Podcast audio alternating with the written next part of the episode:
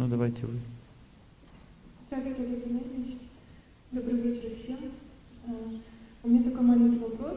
А, сейчас на мужа навалилась судьба. И он на все очень эмоционально и остро реагирует. То есть так, чувствительным очень стал. И Да. я, мой вопрос в том, что как я могу ему помочь, что мне нужно делать, чтобы... Отодвинуться чуть-чуть, потому что когда человек горит, он обжигает. Отодвинуться чуть-чуть. Всегда, когда нарушаются внешние отношения, нужно всегда дистанцироваться чуть-чуть. Не сильно, не уезжать куда-то, чуть-чуть. Дистанцироваться. То есть не слишком прояснять отношения. Чуть-чуть дистанцироваться и начать молитву. Во время этой молитвы будете сильно им помогать. Когда отношения трудно строить с помощью слов, человек не должен продолжать это делать дальше. Он должен углубиться в себя и начать молитву и просто знаки любви давать близкому человеку. Заботиться о нем, улыбаться, но не общаться. И молиться, пока сердце не успокоится. Надо знать всем людям на земле, что пока сердце не успокоилось, вообще ни с кем нельзя общаться. У тебя сердце не успокоилось? Молись. Успокоилось? Общайся. Если у тебя есть гнев сердце, напряжение, усталость, трудности какие-то, общаться нельзя, потому что в это время ты разрушаешь отношения. В молитве приобрел счастье, успокоился, после этого общайся. Спасибо большое. Можно второй маленький вопрос? А, Ваши лекции в моей жизни уже 4 года, и вместе с ними пришли практики внутренней молитвы. Они пришли после потери очень близкого человека, который как раз в нашей семье был вот таким вот э, единственным, э, единственным человеком, который был связан с Господом. Он ушел и Ушел из жизни, ушел да? из жизни, да. Вот. Ну все, и он ушел из жизни, и сразу вас вы молиться начали, да? Потому что он стал вашим хранителем, ангелом хранителем. Он ушел наверх, а когда человек идет на высшие планеты, у него там очень большие полномочия появляются помогать. Там больше возможностей помогать. И он вам помогать начал сразу же. Да, жить стало гораздо легче, и все получается легко, как-то так гладко. Вот я хотела задать вопрос, а как можно углубиться в своей молитве, что нужно делать? Углубление в молитве и вообще углубление в жизни происходит только через старших. Человек не может сам ничего сделать, только любовь. И есть один вид любви, это любовь к старшим. У вас уже есть наставник. То есть вы слушаете лекции, вы углубляетесь. Более близкий наставник придет, когда будет вера своя. Когда вы углубитесь в вере, с определенного момента внутри веры у человека появляется наставник. Приходит время. Даже сейчас у вас уже есть вот эта связь. Понимаете, есть сила, которая вас поднимает. Только через слушание старших человек может углубляться. Нет другого способа.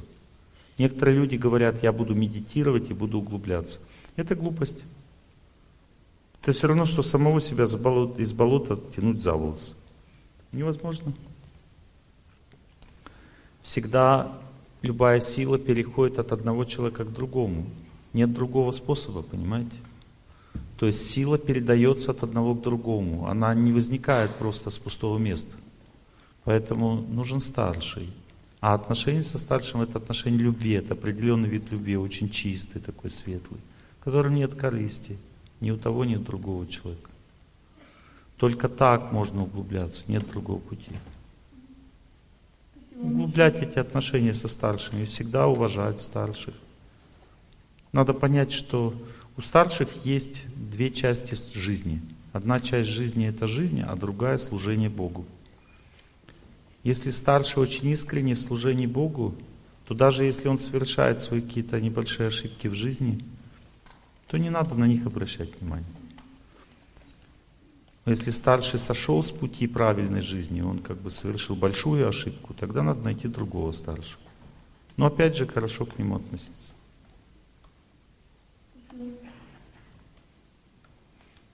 Часто люди начинают слушать сплетни о старших, изучают их ошибки. Это безумие. Это все равно, что пытаться вскрыть капсулу с ядом и выпить ее. Она лежит себе, лежит. Зачем тебе нужно это все? Зачем туда лезть? Отношения со старшими поддерживаются благодаря чистоте. Старшие чисто относятся к младшим, младшие чисто относятся к старшим. И чистые отношения приближают к Богу. Вернее, это Богом созданные отношения. Это Бог действует через эти отношения. Но как только человек из чистоты отношений выходит, начинает грязи ковыряться, сразу же все разрушается. Уже нет возможности вдохновяться, заниматься духовной практикой, все разрушается. Это разрушение идет через потерю энтузиазма. То есть человек уже не получает от старших энтузиазма, и поэтому он рушит свою духовную жизнь. Энтузиазм идет от Бога на самом деле, но через людей, которые ему служат, под цепочки такой. Человек не может сам взять энтузиазм, только через старших это возможно. Также старшими являются священные писания. И святые люди на иконах тоже старше. Ну, то есть это разные пути. Священные писания, они настраивают на волну, связанную с Богом.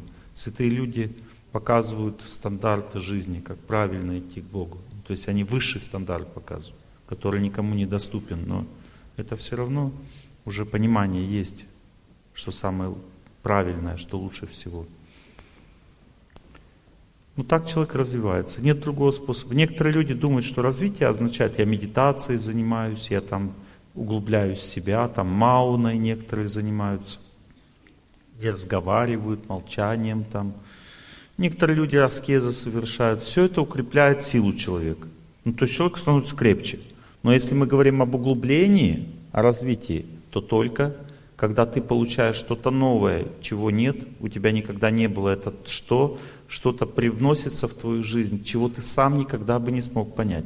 Это изменение качества. Качество изменяется только от одного человека к другому. Все, невозможно. Точно так же, как растение, оно может из себя расти и расти, но если оно хочет другие плоды получить, тогда нужно опыление. Что-то новое тогда нужно. Лучше, чтобы плоды были вкуснее, нужно что-то новое. Иначе будет то же самое, только больше, крепче, но качественного изменения не будет. Вот девушка, последний вопрос, вот на третьем ряду, и мы дальше беседуем уже. Здравствуйте всем, Олег Здравствуйте. Я третий год пытаюсь молиться. Я вас помню. Изменить свою судьбу, у меня ничего не меняется. Все меняется. Я живу свою жизнь полноценно, но у близких ничего не меняется. Потому что еще не пришло время у близких меняться. Вы еще себя должны достаточно изменить для того, чтобы менялись близкие. Все так просто, качество должно, количество в качество перейти. То есть вы наполняетесь, наполняетесь. Еще немного осталось, чтобы на ближних тоже начало влиять. Вы уже наполнены достаточно, у вас все хорошо, но у них еще недостаточно, потому что не пришло время. Чуть-чуть попозже начнется меняться у близких. Это, это такой процесс, он все время расширяется. У меня сейчас получилось, что я просто уже не позволила вести себя так, как они хотят по отношению ко мне, не позволила им. Потому что вам стало крепче жить, вы сильнее, вы можете позволить. Это хороший метод, это называется принять близких. То есть я позволяю всем вести себя так, как они хотят, они расслабляются, успокаиваются, чувствуют, что им легко с тобой жить. А потом ты по-доброму, шутку, в прибаутку объясняешь им, как лучше, как правильно. И так ты исправляешь их потихоньку. Так все должны жить. То есть надо набраться силы, чтобы позволить близким быть, какие они есть. Они расслабляются, чувствуют себя хорошо с тобой, иногда наглеют. Но при этом ты потом имеешь право, потому что их не трогаешь, имеешь право их воспитывать, потому что они чувствуют, что ты хороший человек, ты их не трогаешь. Они же сами не понимают, что они неправильно живут. И ты по-доброму начинаешь им говорить, вот это лучше так, это так. И так как они тебе благодарны, они начинают меняться. А вы сейчас думаете, что это они такие плохие? Я перестала общаться, потому что мама меня проклинает. И... Не общайтесь, не надо, все нормально. Не общайтесь. Она успокоится со временем. Она проклинает, она угрожает, говорит, не будешь общаться, будет хуже. Вы не общайтесь. Если она неправильно общается, не тоже больше. Ничего страшного, это нормально. Уже налаживается. Вы же молитесь. Вам надо пройти вот этот период отторжения, потому что у вас были неправильные отношения с ними со всеми. Они сейчас перестраиваются, становятся правильными. А вот я то,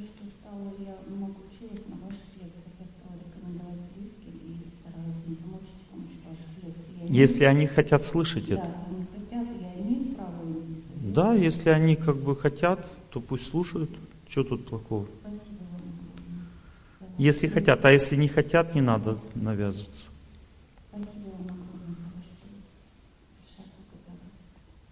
Я помню, как вы приходили ко мне в другом настроении, в другом состоянии. Вы были подавленные, несчастные. Я вам что-то говорил, вы ничего не слышали. Я все это помню. Сейчас все поменялось. Видите, у них также все поменяется. Если бы я думал, ой, невозможно просто, что это она ничего не понимает. Я же так не думал, просто позволял дальше развиваться. Все люди находятся на, на определенном этапе развития. Все люди на Земле. И это, их этап развития, это не то, что плохо. Не надо оценивать. Есть разные этапы развития. В целом, если говорить в отношении к удаче, это то, что мы в сегодняшней лекции, то развитие, оно зависит, удача означает э, приближение к свету. Вот, допустим, если взять лес, да, удачливо какое растение? Которое получает больше солнечного света. А остальные все загибаются там как-то еле-еле. Понимаете, свет в сердце человека а, приходит благодаря контакту со святостью. Свет, святость. Святость означает близкий к Богу человек. Он светится счастьем. Он более счастлив. То есть, чем ближе к Богу, чем ближе к самосовершенствованию человека, или к пониманию себя как частички Бога, как души, которая может контактировать с Богом, тем больше удачи и счастья в жизни человека. У него расширяются возможности горизонта. Сначала человек обычно углубляется вглубь. Вот, допустим, вы сейчас углубляетесь, у вас нет внешних каких-то перспектив в жизни. У вас внутренние горизонты возрастают. Но придет время, и качество перейдет в количество. То есть ваша внутренняя сила, она поднимет вас на другой уровень жизни. Вам легче будет зарабатывать деньги, легче общаться с людьми, легче строить отношения, легче решать все вопросы. Потому что вы будете светлее, у вас будет больше сил, больше возможностей, больше знания, больше опыта. Понимаете? Ну. Ну, Так, все, мы, мы с вами закончили. В вакууме остались, потому что не создаете связи с другими людьми. Нужно строить отношения с теми, кто идет вашим путем. В этом ответ на вопрос. А не пытаться в старых людях, которые раньше были, пробудить то же самое, что у вас. Запомните, вокруг будет много родственников, друзей, которые будут от вас отставать. Заботьтесь о них. Но не думайте, что они вам восполнят вакуум. Вакуум будут восполнять новые люди, которые будут идти так же стремительно, как вы. Все остальные будут просто нуждаться в вашей заботе. Все. Ищите среди тех, кто ходит на лекции друзей, в клуб благость ходите там и так далее. Там будет восполняться вакуум. Так, первая категория людей это люди, которые имеют такое восприятие мира. Это значит, что мало солнца они получают. Солнце в скобках Бога. Или света, или счастья. Можно по-разному говорить. Да? Как выглядят эти люди? Для них мир создан из атомов, молекул и энергии. Он возник из большого взрыва. Для них здоровье – это здоровье химического вида. То есть это здоровье атомов, комбинации вот здесь, чтобы все гормоны работали нормально, кровь была нормальная, чтобы все как бы функционировало нормально. И они поэтому лечатся чем? Таблетками, которые все это нормально в норму приводят. То есть для них следующей жизни не существует. Они думают, это сказки. И, и они рассматривают процесс смерти как постепенное угасание деятельности мозга. Отсюда галлюцинации идут, люди чувствуют, что они в какой-то туннель пошли. Это все угасает мозг просто. Когда он угаснет, все закончится. Они думают так, эти люди. Для них пища это белки, жиры, углеводы, витамины. Они и поэтому с этой точки зрения рассматривают пищу. Все остальные точки зрения для них не существуют. Для них жизнь это ну, как бы живем один раз, поэтому нужно жить так, как тебе нравится.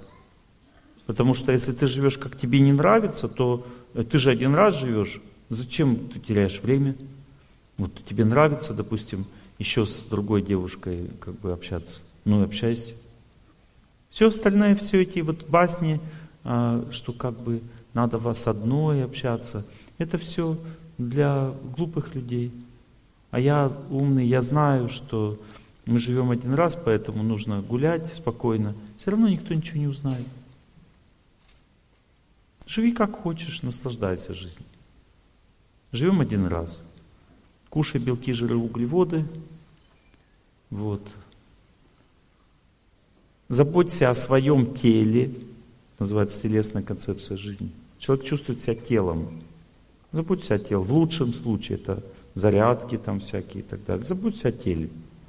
Тело красивое, значит все нормально. Близкий человек, жена это тело. Поэтому любовь это секс. Другой любви нет. Если секс плохой, нечего жить с человеком, надо найти себе другого. Сексопатолог говорит, найдите себе другого партнера. Они даже не называют это близким человеком, они говорят, партнера найдите. Партнер это другое тело, с которым ты совершаешь любовь. Любовь означает секс. Совести в жизни нет у таких людей. Хотя они они иногда говорят, когда боятся, что их кто-то бросит там. Они говорят о совести, но у них у самих нет совести. Они не брезгуют э, ни мясом, ни спиртным, ничем, потому что как бы все, что помогает быть счастливым, хорошо, все, что не помогает, плохо. Если тебе хорошо, значит ты правильно живешь. Если неплохо, неправильно. Если тебе что-то нравится, это истина, а не нравится ложь. Так мыслят эти люди. Теперь вы спросите, как бы, ну это плохие же люди. Нет, это не плохие люди. Просто они настолько развиты, насколько они мыслят.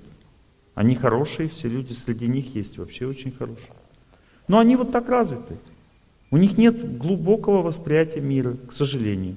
Потому что они этим не занимались никогда в жизни. Они всю жизнь зарабатывали деньги, э, всю жизнь пили на квартиру. То есть почему так? Потому что это примитивное восприятие мира. Человек что видит, то и делает. Ну, то есть вот он видит, что в этом мире надо дышать, он дышит, надо есть, он кушает, надо квартира, защита, он получает защиту. То есть он делает то, что ему прямо сейчас надо. Мотивация жизни – страх. То есть если я этого не буду делать, то я буду страдать, боиться. Поэтому он так живет. Есть что-то стабильное в этой жизни? Ничего стабильного нет. Потому что отношений нет глубоких с женой. Секс заканчивается. Привязанность, наслаждение сексом с любым человеком заканчивается. Это все надоедает с каждым человеком. Устает человек от этих отношений. Потом новые надо. Стабильности нет. И так далее. Следующая платформа жизни. Человек начинает понимать, что есть что-то такое лучше, чем просто вот секс. Например, если у нас хорошее здоровье, если у нас как бы много энергии, много сил, если у нас есть движение, допустим, спорт, сырая пища, которая дает энергию тоже. То есть человек переходит с телесной платформы постепенно на платформу энергии. Кстати, в лучшем случае он начинает питаться сырой пищей, которая дает много энергии.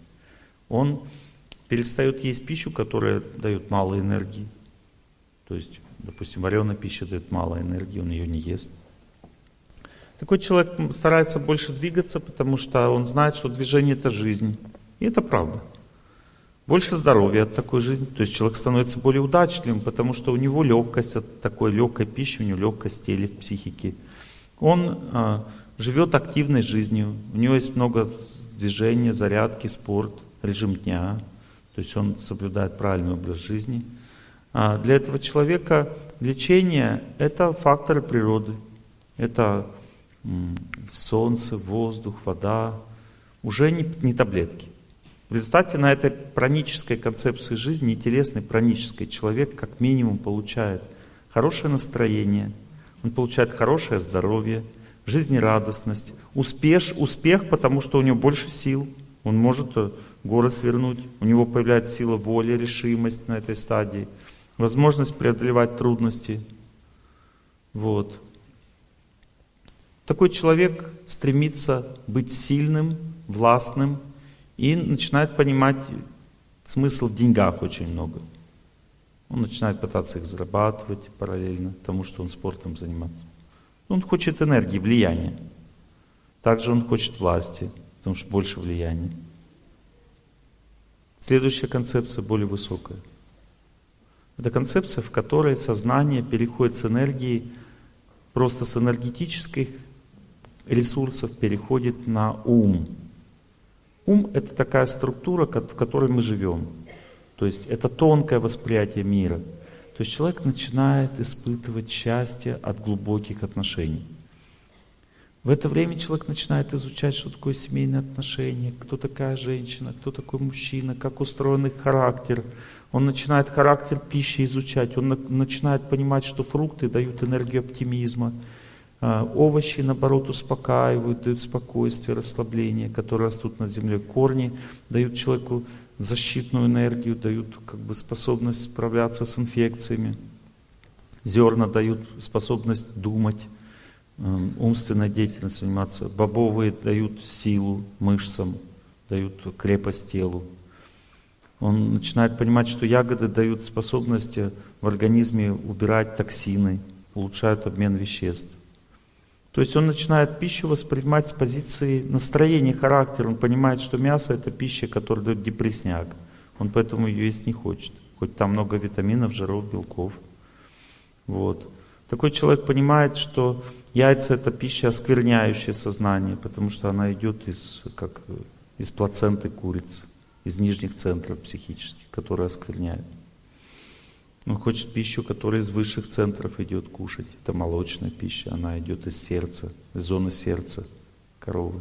Как у женщины из зоны сердца идет молоко, от сердца оно идет. Так и корова тоже от сердца молоко дает. Эта пища дает любовь, просветление, легкость сознания. Такой человек на платформе умственной концепции жизни, он начинает чувствовать очень глубокие отношения. Он начинает понимать, что такое нежность, красота, доброта, какие-то чувства глубокие. Он начинает понимать, что такое стихотворение Пушкина, допустим, «Унылая пора», там, очарование. Или, допустим, еще какие-то стихотворения очень возвышенные, чистые. Он начинает все это чувствовать, видеть. У него появляется понимание, как устроена женщина, он может с ней строить правильные отношения. Женщина понимает, как устроен мужчина, может с ним правильные отношения а, строить. И вроде бы все классно. Когда человек доходит до этой концепции, и она входит в его сознание очень глубоко, то с этого момента человек не, ну, не страдает в личной жизни, он не страдает со здоровьем, у него легкий, радостный характер, он удачу получает в жизни. Он всем рад, ему все нравится, он чувствует, что люди хорошие сами по себе. Удача приходит в жизнь такого человека, потому что он видит глубже мир. Он уже не хочет идти э, в Эрмитаж, он идет в, эту, э, в русский музей. Почему там? Потому что там глубина в картинах, там не, не то, что одни портреты там и сражения.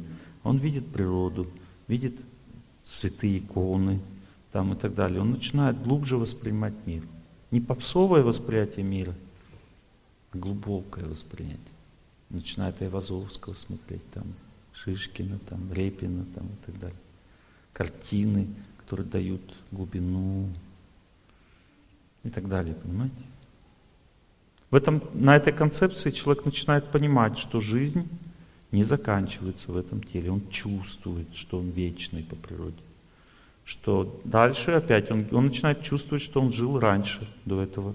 Он начинает понимать, что сны, когда он особенно ему снится какие-то события в жизни. Обычно люди говорят, это наваждение было.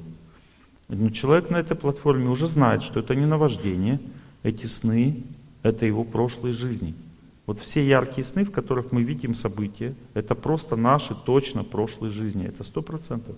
Просто часто человек не может понять, откуда этот сон взялся, с какой конкретно жизни. Но это все от нас. И просто память возбуждает то, что мы прожили во время сна. Это все реальные вещи, просто они часто перепутываются с этой жизнью, что-то соединяется. То есть нельзя точно понять, что там было, потому что идет небольшая мешанина.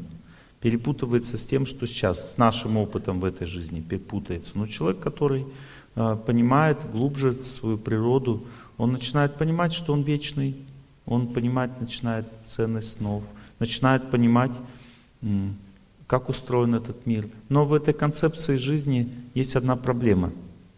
На этой платформе жизни человек не может побеждать судьбу. Вот плохо стало жить, и он плачет, печалится. Он начинает другие стихи читать уже. Я вас любил, любовь еще быть может. Душе моей гасла не совсем. Ну, то есть, понимаете, он уже начинает э, печальную прозу читать, когда ему плохо, и радостную, когда ему хорошо. Но он не знает, что есть способ побеждать судьбу, потому что это не та платформа. Следующая платформа развития сознания называется платформа разума. Потому что разум это психическая структура, которая связывает человека с целью жизни, с Богом, связывает его с энтузиазмом, с волевой силой, способностью побеждать судьбу. Откуда сила воли берется? Из разума. Что это такая за сила? Это сила, которая наполняет человека более чистой энергией, чем та, которая у него есть. Это сила, которая дает перспективу в жизни, дает ощущение, что ты справишься, что ты победишь. Эта сила черпается из высших источников, потому что победа всегда идет от Бога или от святых людей. Поэтому разум — это та, такая структура психическая, которая черпает силу от источника какого-то. И связь с этим источником называется вдохновение. Стремление к этому источнику – веры человека. Стремление к, человеку, к источнику называется верой. Вернее, опыт, что этот источник поможет, победит, называется верой. Стремление к этому источнику называется цель жизни человека, целеустремленность. Когда человек сильно стремится к источнику своей веры, это называется решимость. Когда человек с помощью этого источника энергии, сегодня потрясающее количество цветов, это невероятно просто. Все благодаря тому, что вы очень вдохновили, вдохновленные люди. То есть сегодня мы будем прямо всем раздавать. Раньше ломали там хризантемы, сегодня будем всем просто раздавать по цветочку. Способность укращать себя, свои привычки, желания идет от, другой, от другого вида счастья. Некоторые люди говорят, ну, надо просто заставить себя не есть мороженое. Но когда человек заставляет себя страдать, то надо понять, что если счастье лишается тела и психика, то она считает, лишается питания. Потому что счастье питает сердце, почки, э, психическую структуру нашу. Человеку нужно счастье просто для того, чтобы быть здоровым. Если он себя просто чего-то решил, не заменил себе, ничего замену не дал, на более высокую, то в результате он просто теряет здоровье и начинает понимать, что простой отказ от удовольствий не решает проблему. Нужно переводить удовольствие в более высокое русло. То есть нужно научиться получать такое, такое счастье, которое выше обычного счастья чувственных наслаждений. Ну, то есть в этом мире мы наслаждаем свои чувства тем, что нас окружает. Материей. Материя соединенная с духом. Но есть другой источник счастья, где нет материи. В святом человеке нет материи, там есть только дух. И он дает очень качественную энергию счастья, которая действует по-другому в нашем сознании. Она способна укращать некачественные источники счастья. Допустим, у меня есть неправильные желания, я хочу чужую жену, но если я направлен свой взор на святого человека, то у меня гаснет, охлаждается к этому. То есть желание, материальные желания, неправильные желания, это как жар. Они жарят в сердце. А правильные желания или возвышенные желания, они охлаждают этот жар. Это как сравнивается с дождем, который гасит пожар. Вот этот пожар заставляет меня уйти от жены. А я думаю о святом человеке, и у меня успокаивается это желание. Оно становится не таким значимым, не таким горячим таким важным для меня. Это называется самоконтроль. Самоконтроль это не то, что я там такой дрова колю, как бы такой ноги сжал. Контролирую себя, как показано в этом фильме, да? Там. Челентано. На самом деле самоконтроль такой тоже есть, но он временный. Он не дает хорошего результата.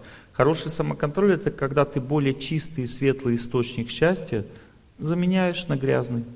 Вот если ты сосредотачиваешься на святости, тебя охлаждаются ненужные желания отодвигаются, потому что они менее качественные, в них меньше энергии, меньше удачи.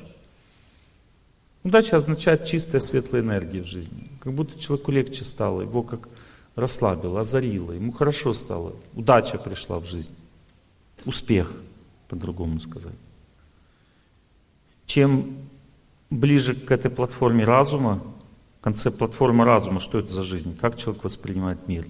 Да, на платформе пранического питания мы сказали, люди едят то, что им дают силы. Не обязательно сырую пищу. Допустим, при пранической платформе человек просто хочет есть то, что даст ему возможность много работать. На умственной платформе человек ест что? То, что имеет хороший характер. Он разбираться начинает. Он начинает чувствовать, что яблоко дает оптимизм, груша улучшает концентрацию внимания, там, допустим, финики дают э, жизнерадостность, допустим, и так далее. Персики дают красоту, любовь там. Ну, каждая пища что-то свое дает. Понимаете? И человек наполняет свой характер пищей и такой радуется всем. Он также хочет отношения радости строить с разными людьми. И вот на этой умственной платформе также ну, люди объединяются. На платформе, на телесной платформе это что за объединение людей? Это дискотека, это бар, это публичный дом. Ну, то есть люди объединяются на телесной платформе, и там такие же, они знакомятся, строят отношения. Если ты, допустим, познакомился на дискотеке с человеком, так не, не жди от него беседы о Боге. Это телесная платформа, там люди знакомятся для того, чтобы заниматься сексом.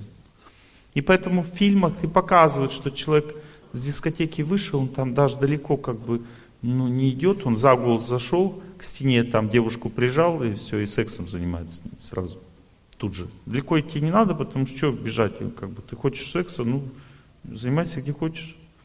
Проблем же нет больших.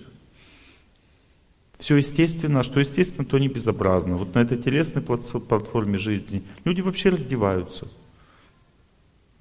Нудисты. Ну, то есть они там на пляжах раздеваются, ходят, показывают свою платформу, концепцию жизни. Вот я вот такой образованный человек. Вот. Так воспринимают они мир. Он говорит, что стесняться, все же естественно.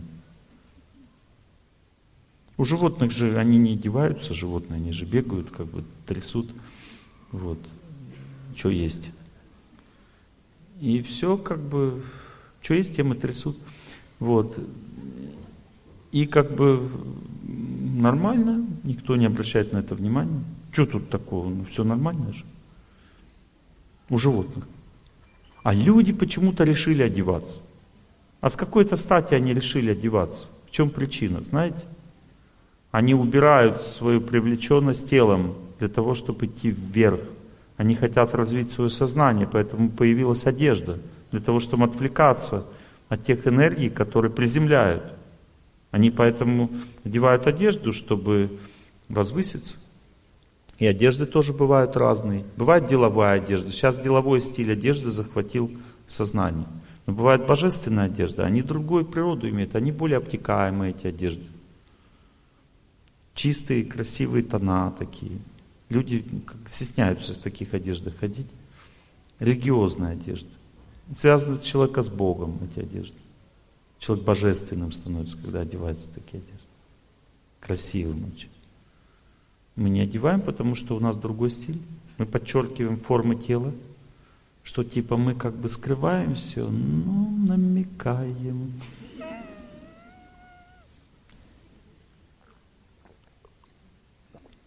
И не знаем, что когда человек не намекает даже, то это красивее смотрится. Божественно, красиво очень смотрится. Более высокий вид красоты. Итак, смотрите, то есть объединение на платформе телесной концепты это нудисты, это люди, у которых нет удачи в жизни. Они потому что у них нет любви, мало энергии, понимаете, то есть просто секс, просто выпивка. Это все очень слабый способ быть счастливым. Очень низ, низкопробный.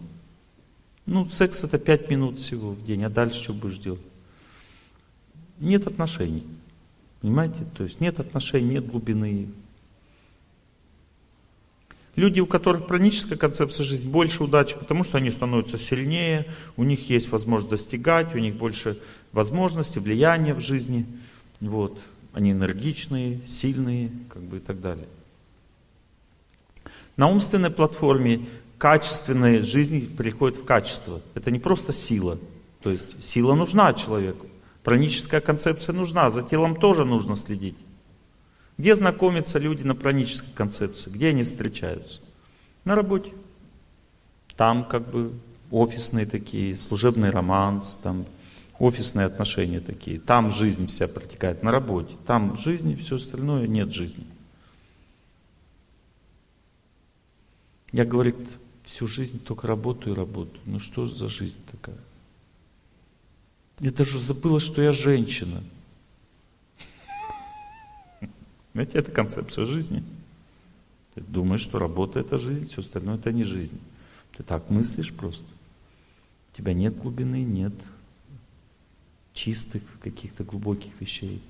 Умственная концепция жизни более высокая. Там уже есть поэзия, есть театр, есть э, отношения, есть понимание характеров людей, есть глубина, понимание классики, э, Лермонтов, там, Лев Толстой, Пушкин и так далее. Человек углубляется в этот мир, он начинает глубже понимать все, что происходит. Умственная концепция. Где знакомиться? Театрах, галереях, на балу. Не на дискотеке, это бал, это другое, это уже люди такие собираются, они танцуют вальс, допустим, там. Не так, это все вниз энергия идет. Вальс это вверх. Лалам, лалам, лалам, пам-пам. Ну, то есть, понимаете, другая энергия совсем не. Пум-пум-пум-пум. Понимаете? Это пам-парарам, пам-парарам. Ла-ла-ла-ла. Ла-ла-ла-ла. И девушки выглядят на дискотеке, как они выглядят? Они такие... А на балу они такие вытянутые, все такие красивые, такие вверх у них так, все поднято. Балам, парам, пам-пам. Более изящная жизнь, чистая, светлая, умственная платформа. Месяц свои блески по лугам рассыпал. Месяц, представляете, блески рассыпал по, по лугам. Месяц рассыпал блески. Он живой. Стройные березки, стройные березки, что-то шепчут липам. Красиво? Так человек видит мир. Он не уже ожил, весь мир отжил. Больше счастья. Потому что поменялось сознание, восприятие мира. Знание наполнило человеческую жизнь. Его душа уже соединена не с телом, не с энергией, а с умом. В результате это другое измерение, умственное пространство. Человек начинает чувствовать настроение людей, мысли, понимает, кто его обманывает, кто нет. Когда человек на телесной платформе находится, он не понимает, кто его обманывает, кто нет. Потому что он тупой. Тупой означает не острый. То есть умственная платформа, острая умственная платформа, а тупой телесная платформа. Я на этой стороне как бы озера, а речки старшей, а папа на другой. Весло по башке дали, морда красная, все нормально. Вот, понимаете? Тупой. Но если человек утонченный, то он не такой сильный уже. Сила уходит в качество, то есть не, не такой сильный. Но он более проницательный этот человек, он может предвидеть ситуацию, но он не может побеждать судьбу. Где знакомятся люди на платформе разума? На лекциях, на фестивалях духовных, в храме. Платформа разума означает, что энергия сознания пошла в разум. Это особая структура психическая, которая дает особый тип энергии. То есть разум Он настраивает на какую-то волну человека. Если разум на телесной платформе, телесная волна. Если разум на духовной платформе, духовная волна. То есть какая волна, такая сила в тебя заходит, такая энергия в тебя заходит. Если энергия хорошая заходит, то ты начинаешь себя контролировать. На телесной платформе себя контролировать невозможно, потому что зачем? Я этого хочу, это значит, я свободный человек, что хочу, то и делаю. А люди на платформе разума говорят, ты не свободный человек, ты научись делать то, чего ты не хочешь, а что надо делать. Он говорит, как? Что я хочу, то и надо. На телесной платформе не понимает. Он говорит, ну как это надо? Допустим, ты бросил жену, что это надо? Ты хочешь другой девушки. Это не надо, это разрушило твою семью. Наверное, надо. Вот, понимаете? Он тупит, у него нет любви. Бросил, бросил, что такое? Но жизнь устроена по-другому. Бог наказывает. Хоть ты тупишь, хоть нет. Бросил, будешь отвечать за это. Потому что у Бога душевная, духовная платформа, это самая высокая платформа. Платформа совести, чистой жизни, светлой жизни. Цель человеческой жизни – любовь. Любовь, самая чистая и высокая любовь, означает любовь к Богу. Означает, что если человек правильную цель выбирает в жизни, он выходит на платформу разума, у него есть сила побеждать судьбу, у него есть сила воли, самоконтроль, он улучшает свой характер, он становится проницательным, он видит, кто хороший, кто плохой, он понимает, с кем можно дела делать, с кем нельзя, у него хорошее здоровье, он питается пищей не просто, которая дает хорошее настроение, он питается освященной пищей. Что значит освященная пища? Пища, соединенная с Богом. Она разрушает препятствия в жизни. Вот, допустим, пища, которая благостная, она что делает? Наполняет человека хорошим настроением. Яблочко съел, получил оптимизм. Грушу съел, получил концентрацию внимания. Апельсин съел, получил драйв, способность работать. Э, жизнь, работоспособность повысилась. Тыкву съел, расслабила. Кабачок съел, расслабила. Картошку съел, еще больше расслабил. То есть человек регулирует свою жизнь с помощью пищи. Он смотрит, что ему сейчас надо съесть, что завтра. Мясо он не ест такой человек. Почему? Потому что депресняк вызывает пища. Зачем его есть? Депресняк не нужен. Чеснок он тоже не ест, потому что он вызывает гордость. Пища в невежестве. Гордость, злобу. Говорят, чеснок же полезно, он вирусов убивает. Но есть друг, другой, много другой пищи, которая убивает вирусов. Например, э, иголки сосны. Они уже не невежественный этот продукт. Тоже убивает вирусы, но при этом характер не портится. Видите, разные платформы жизни есть. Чесноке есть фитоциды, допустим, они нужны организму. Но чеснок делает человека гневливым, а лук похотливым. А, допустим, та же самая специя асафетида, она вкус лука имеет, но похотливым человека не делает. Другой характер, хотя помогает гормональным функциям работать в организме. Видите, сколько интересного можно узнать просто, когда ты на этой платформе находишься. Есть более высокая платформа. Когда человек ест пищу, которая освещена, то вот, допустим, его должны в тюрьму посадить. А вот сейчас я буду говорить вам вещи, которые вы все равно не поймете, если вы на этой платформе не находитесь. Его в тюрьму должны посадить, а он кушает пищу освященную, и это отодвигается событие. Как оно отодвигается? Люди теряют... Вот понимаете, чтобы судьба на меня подействовала, люди должны чувствовать, что я плохой человек. Человек ест освященную пищу, и вот это чувство, что он плохой, растворяется. Эта пища растворяет ощущение, что ты плохой. Теряется импульс тебя наказать. Ты поел освященную пищу, импульс тебя наказать теряется, то есть нет сил, ни желания нет, ничего нет, не хочется, вроде бы надо, но не хочется. И человек говорит, ну ладно, пусть живет пока на свободе. Так действует освященная пища. Пища, которая соприкасается с Богом, избавляет от страданий. Это и есть успех. Успех означает не страдание. Какой еще может быть успех? Хорошо жить стало, счастливо, потому что питаешься священной пищей. Пища готовится с любовью. Такой человек уже в ресторан не ходит питаться, потому что он не знает, кто готовил. Там нет освященной пищи. Там пища делается с желанием заработать. Ты кушаешь эту пищу, у тебя тоже желание денег. Желание денег это желание, разрушающее жизнь. Почему? Ну, потому что все хочется. Вот почему человек упахивается, как и шаг работает. Почему много? Потому что много желаний. Вот если желаний не так много, то и нечего работать. Скажешь, а что жить тогда? Потому что есть более возвышенные вещи. Допустим, желание, допустим, купить машину, можно работать 10 лет. А желание, допустим, э, цветы подарить жене гораздо меньше. То есть желания бывают разные. Счастье означает желание, это факт, но может быть счастливым из других желаний. Ближе к душе желания бесплатные все. Вот, допустим, я желаю тебе счастья, вообще бесплатно. А если цветы дарить, уже что-то стоит. А если машину, еще дороже. Квартиру еще дороже. Понимаете?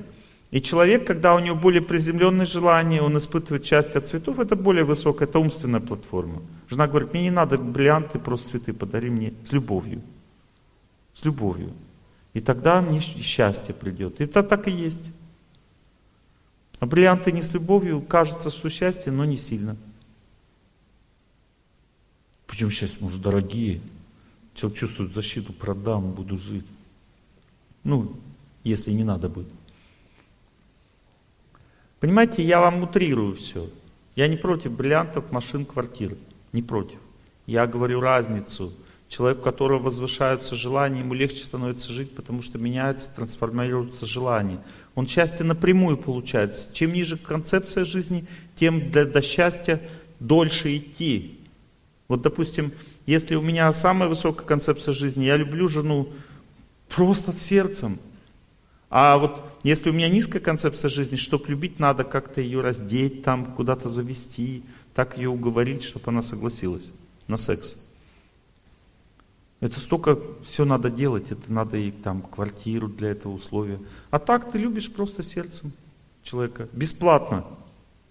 Любовь уже достигнута, все, ты получил любовь, тебе хорошо, у тебя счастье, не надо слишком много работать для этого.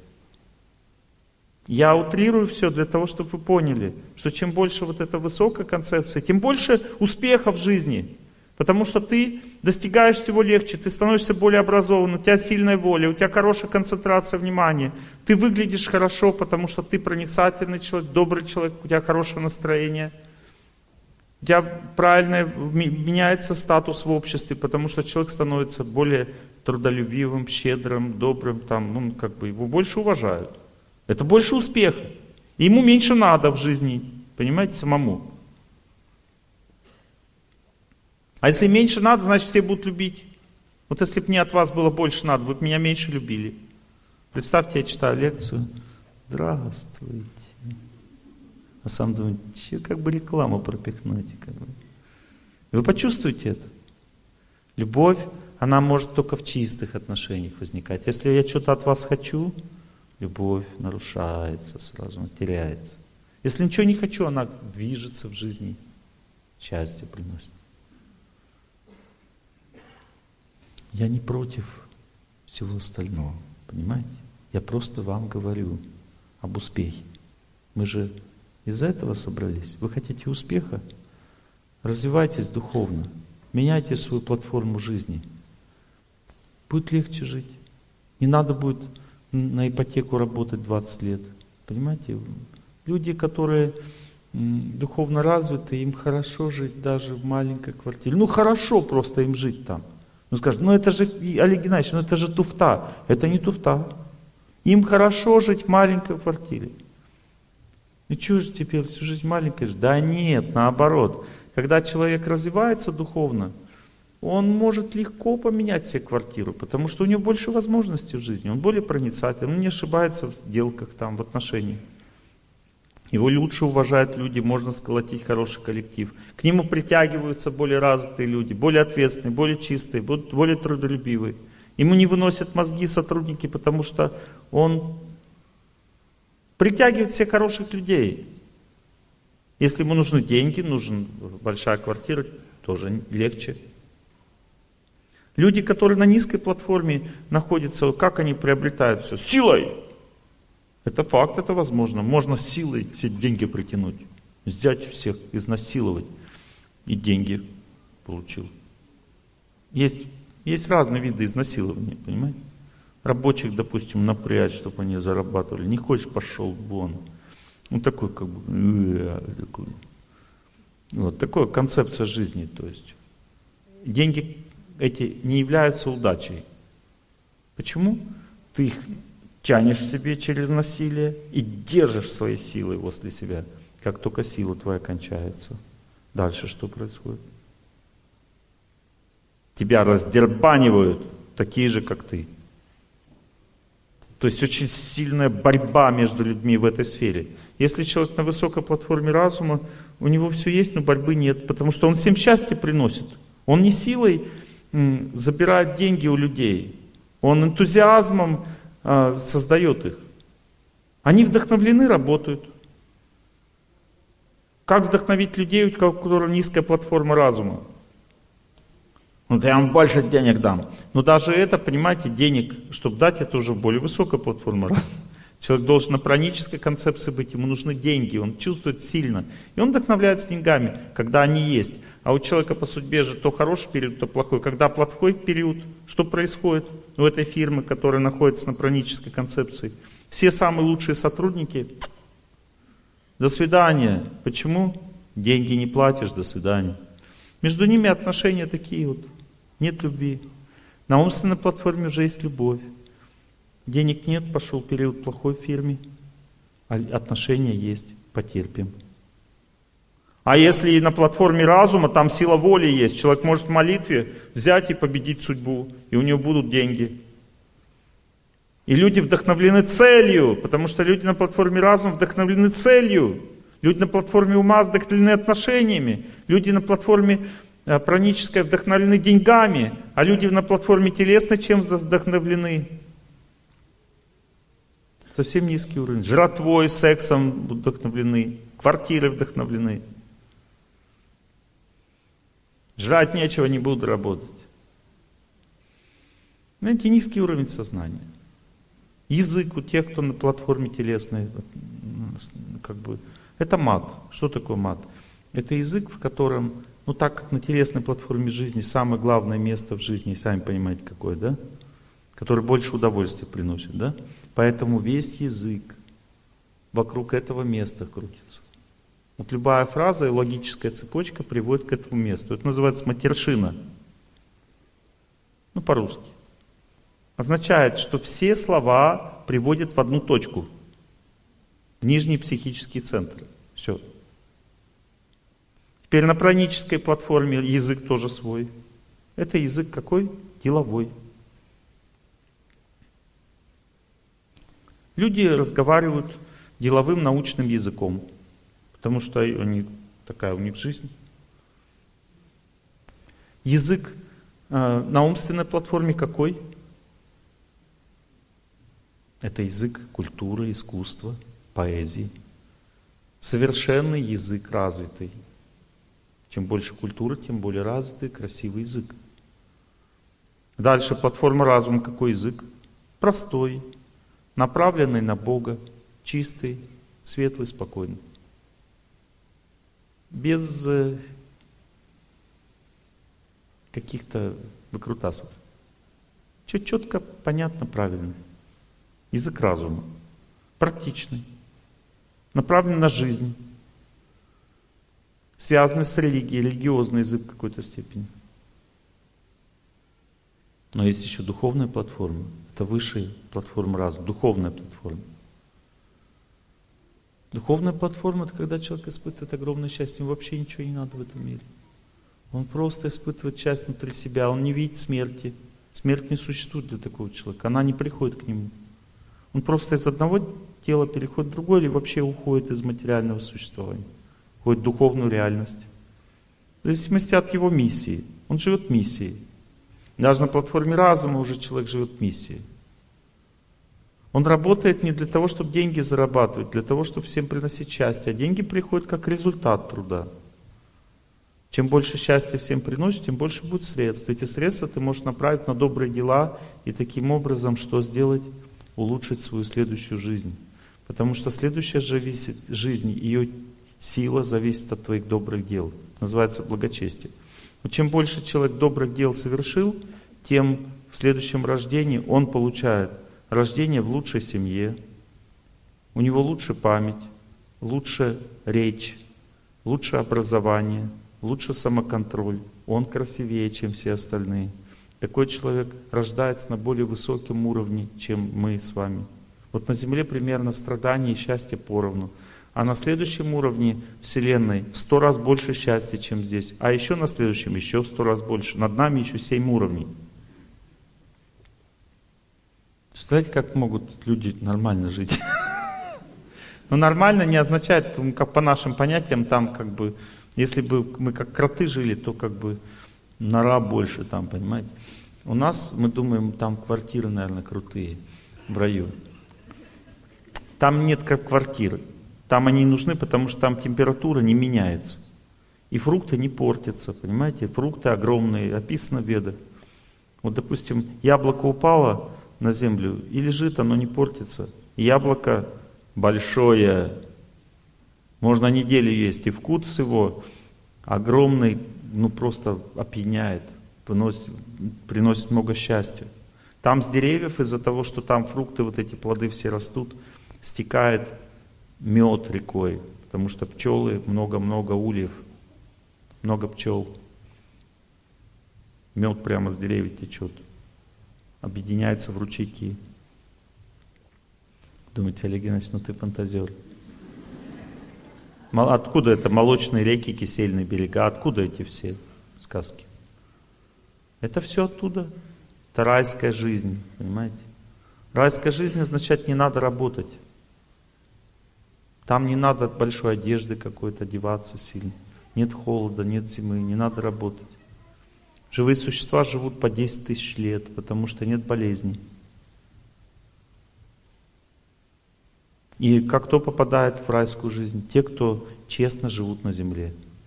Не грешат, не обманывают, не бросают никого. Честно прожил, отработал свою судьбу, иди счастье испытывай там, на высшей планете. Веды говорят, тоже бессмысленно. Почему? Потому что человек привыкает к счастью, когда его благочестие заканчивается, то есть кредит вот в банке заканчивается, чтобы там жить на, на райских планетах. Благочестие как кредит – он попадает на Землю опять. На средний планет. Куда он попадает? Он попадает в те страны, где с райских планет приходят. Это Европа. Люди все очень красивые такие, избалованные, работать не хотят, потому что 10 тысяч лет не работали. Они хотят наркотики употреблять. Почему? Потому что это хоть как-то напоминает вот это. Наркотики это то, что человека а, приводит а, наркотик, вот спиртное, оно ведет энергию в ниш, на низшие планеты. Там чертики поэтому человеку кажутся. А наркотики ведут на высшие планеты. Человек, допустим, героина как бы накололся, там, наелся, напился, и у него он уже опять в раю. Хотя это ну, искусственно, понимаете? В результате у него привязанность появляется, ему хочется жить в раю, не на земле. Говорит, мама, может мне покушать? Покушай, сынок, а то ты уже три дня стоишь возле окна. Или бывает все семьи уже туда на в рай, как бы, э, целая семья. Мама, мама, сын стучится. Мама, это я, это я. Сын стучится в дверь. Мама сидит на диване. Нет, сынок, мама, это я.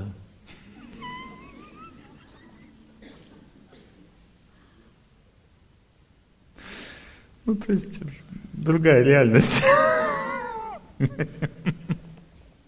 Идет деградация. Так как человек не может попасть в рай, его сознание трансформируется. Чтобы попасть в рай, надо добрые дела делать. Человек, человек на наркотиках находится, он ничего не делает.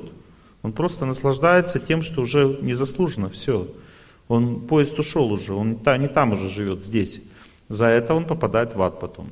Поэтому сам путь в рай по себе, просто для того, чтобы обалдеть, неэффективно, потому что через одну жизнь ты окажешься в аду.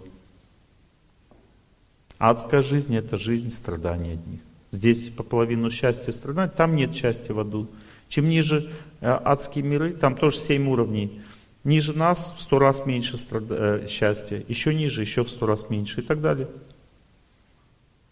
Если человек, допустим, развязал войну, поубивали всех людей, все страдают, сколько они страданий испытали, столько он испытает потом. Но на земле невозможно уже. Столько нет страданий на земле, значит в ад. Там больше страданий, больше возможности помучиться, покряхтеть. Отмучился свои страдания, поднимаясь на средний планет. Зачем нужны средние планеты? Для того, чтобы выбрать между добром и злом. Добрые дела делаешь наверх, злые вниз. Как человек выбирает? Своим сердцем сам решает. Добрые дела трудные. Сначала яд, потом нектар. Добрые дела. Злые. Сначала нектар, потом яд. Нагулялся, потом страдаешь. Добрые дела, надо аскезы совершать, потом счастье, как награда.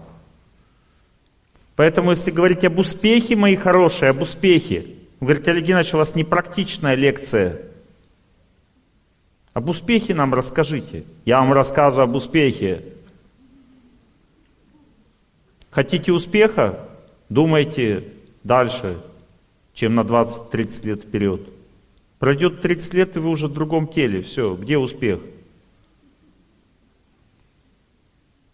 Когда человек выпивает, он трансформирует свою психику к животной форме жизни.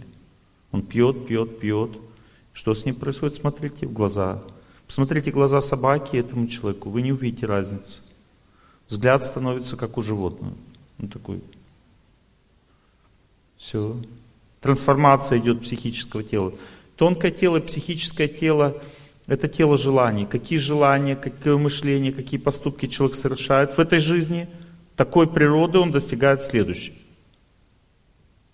Поэтому успех означает поменять свое сознание, возвыситься. Вы скажете, никто так не живет, Олег Геннадьевич, вы, это вы один такой фантазер. Я не фантазер, я ученый. Я изучаю, как правильно жить. И вы можете подтвердить это на своей жизни. Если бы я был фантазер, я бы вам ложь говорил. Но я вам говорю правду про вашу жизнь, а не ложь. И вы это чувствуете, видите своим сердцем. Значит, это не фантазии все. Если я могу сказать о вашей жизни, почему я не могу сказать о следующей? Почему вы думаете, что я не знаю, что с человеком будет дальше? В этом успех заключается. Когда человек живет так, чтобы потом было много счастья. Здесь на земле много счастья не будет все равно, потому что здесь ограниченные возможности. Вы скажете, я молюсь, молюсь, молюсь, а счастья больше не становится. Оно идет вперед. Если вы правильно живете, это копится все, и потом... И там два пути наверх. Первый путь – это путь, который дает отдых, наслаждение. Если человек жил правильно, но не стремился к Богу, не стремился к любви, к людям – он просто все делал правильно. Не бросал жену, работал честно. Всем желал счастья, добра. Попадает в рай, где он попадает на курорт. Потому что ему больше ничего не надо. Он отдохнул, там попал опять на землю. Если человек хотел служить Богу, развиваться, работать над собой, хотел бескорыстия, всех любить, всем прощать, есть другой путь на высшие планеты. Это путь, где дальше ты опять продолжаешь делать то же самое, но в более лучших условиях. Там больше счастья. И этот путь приводит в духовную реальность. А в духовной реальности вообще нет страданий. Там духовные тела, не материальные. Они сотканы из одного желания служить и отдавать себя. Духовная реальность означает нет эгоизма. Все служат, заботятся, поэтому все живут в счастье. Страдания приносят корыстные желания для себя. Все страдания от корысти в этом мире. Эгоизм является самым большим злом. Бескорыстие самым большим добром. Но бескорыстие должно быть правильным, в знании находиться. Потому что если ты, допустим, жену отдал своему другу, говоришь, я бескорыстный. Это ты сделал без знания. Жену нельзя отдавать, ее надо защищать. Также человек должен защищать свою собственность. Может делиться с ней, но должен защищать то, что дает ему возможность жить на этой земле. Бескорыстие всегда основана на знании. Если, допустим, человек встретил наставника, он говорит, отдай мне свою квартиру для служения Богу, тот отдает. Он встретил шарлатана, потому что настоящий святой никогда не будет у человека а его собственность как бы вытягивать из него с помощью духовных бесед. Понимаете, да? Итак, если говорить об успехе дальше и не так возвышенно, то у меня есть тоже кое-что сказать вам. Дело в том, что успешен тот, кто знает законы. Вот, допустим, в сознании своем человек всегда должен знать, что добро всегда побеждает зло. Такой закон. Но в промежутке может быть иначе. Это в конце побеждает, а в промежутке может зло победить добро на какое-то время. Но что такое позитивный взгляд на вещи? Это когда человек знает, что в конечном счете добро побеждает зло. Всегда. Добро всегда побеждает. Это значит, что если я правильно живу, я в конечном счете буду победителем. Но на промежуточных этапах каких-то может быть не так. Приведу пример. Я в институте, в нашей группе, только один изучал, как правильно жить. Все остальные изучали медицину. Разницу чувствуете, да? Ну, соответственно, у них было такое сознание. Они могли там в анатомичке трупу ручку засунуть как бы в рот преподавателя, когда он отлучился. Преподаватель заходит, а у трупа ручка во рту. Такой с ручкой задумчивый такой лежит. Такое сознание. Люди не понимают, что есть более высокие какие-то материи. Им надо выучиться и деньги зарабатывать на лечении. А я пытался выучиться, чтобы людям помогать, чтобы делать их счастливыми. У меня другая была цель. И меня не понимали там никто. У меня не было друзей. Все считали меня... Сейчас тоже многие так считают. Я привык нормально к этому отношусь. Почему? Потому что я сам понял, что это не я, а они. Раньше не понимал. А теперь я точно уже это вижу.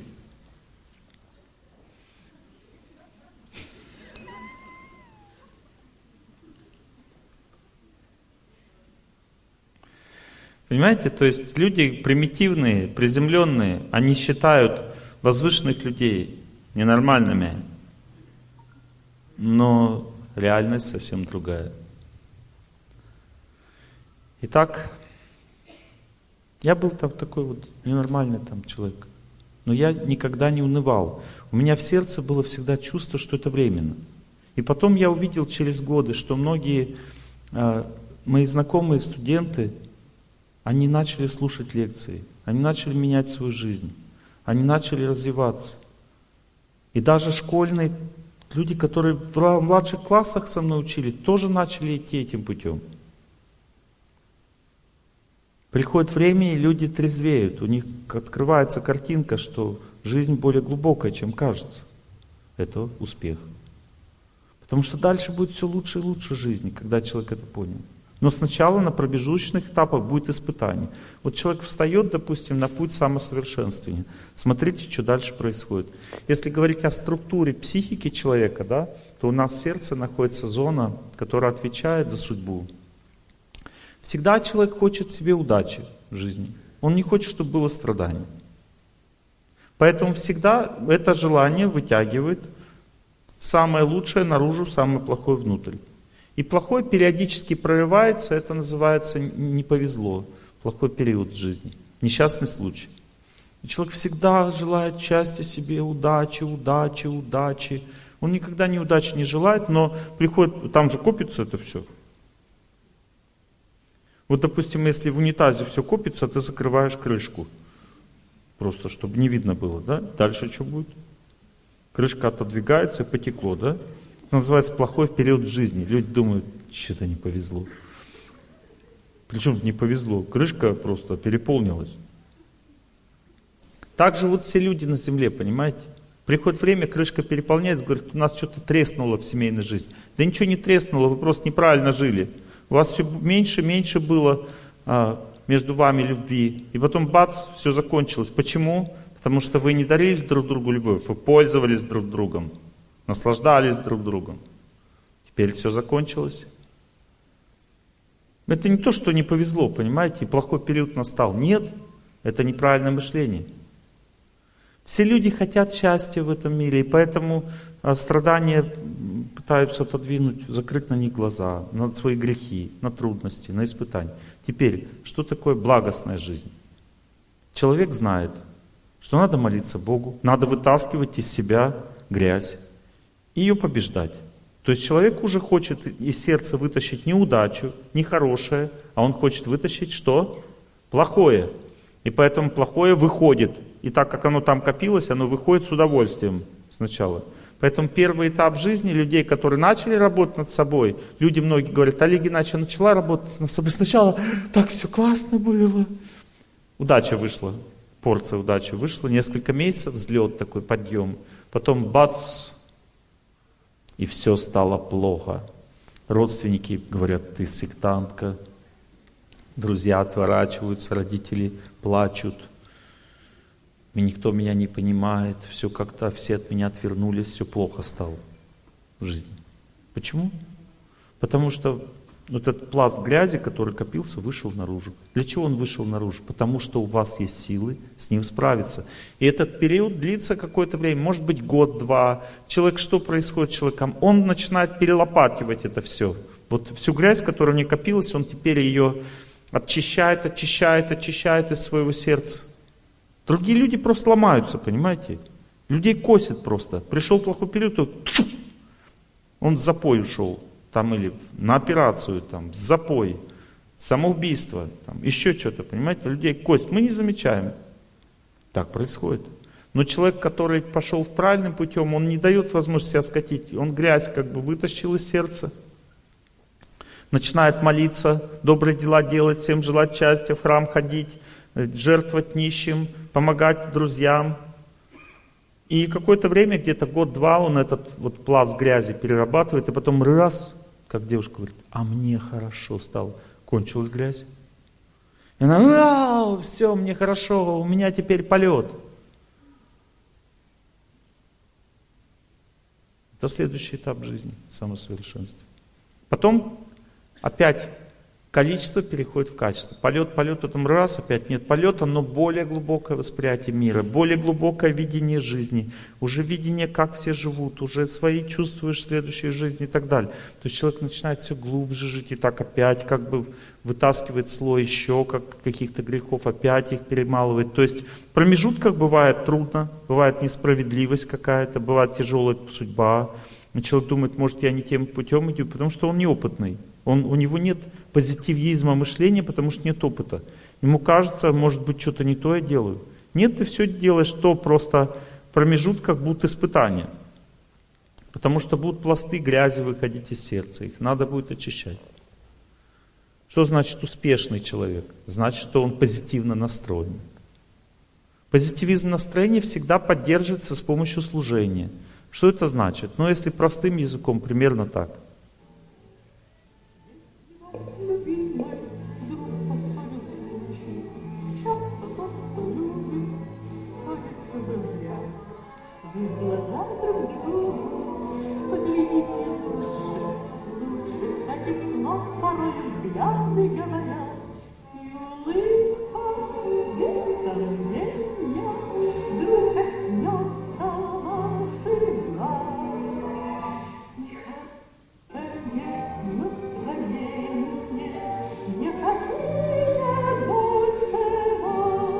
Видите, позитивизм основан на вере. Вот как друг другу лучше в глаза посмотреть? Для этого нужно доверять человеку. А доверие означает глубокое восприятие личности, не поверхностно. Я сегодня общался с одними своими знакомыми, они не доверяют друг другу, я заметил. Доверие означает, что человек больше развит, он развит, он чувствует, что да, вот э, как бы сейчас у нас такие отношения, но человек хороший, потому что он понимает, что внутри все люди хорошие. Это знание, понимаете, доверяет человек. А более развитый человек, он даже животным доверяет. Даже волк это хороший человек. Просто надо больше силы добра в него вложить, чтобы он тебя не съел. Может быть, у тебя столько нет силы добра. Поэтому надо держаться от него подальше. Ты не святой человек. Святого он не съест, потому что у него достаточно силы, чтобы растопить сердце волку. Волк же не ест своих детенышей, своих волчат. Даже есть фильм такой про волчат, да? Травка, цветы, незабудки, мама печет пирожки. Кушайте, детки, пока ваши зубки не превратились в клыки. Знаете, у них такие же отношения, да, между собой, хорошие. Но с другими уже злые. Понимаете, ну, святого человека, волк смотрит как на своего, на родного. Потому что такое восприятие. Тот видит в нем душу, он не видит ничего в нем плохого. Другой вариант позитивизма, что значит позитивизм мышления? Другой вариант, это когда человек верит, что все будет хорошо, даже если тяжело наступило. Это не, не позитивизм, основанный на видении э, доброты людей, а на том основан, что все в конечном счете будет хорошо точно, я это точно знаю.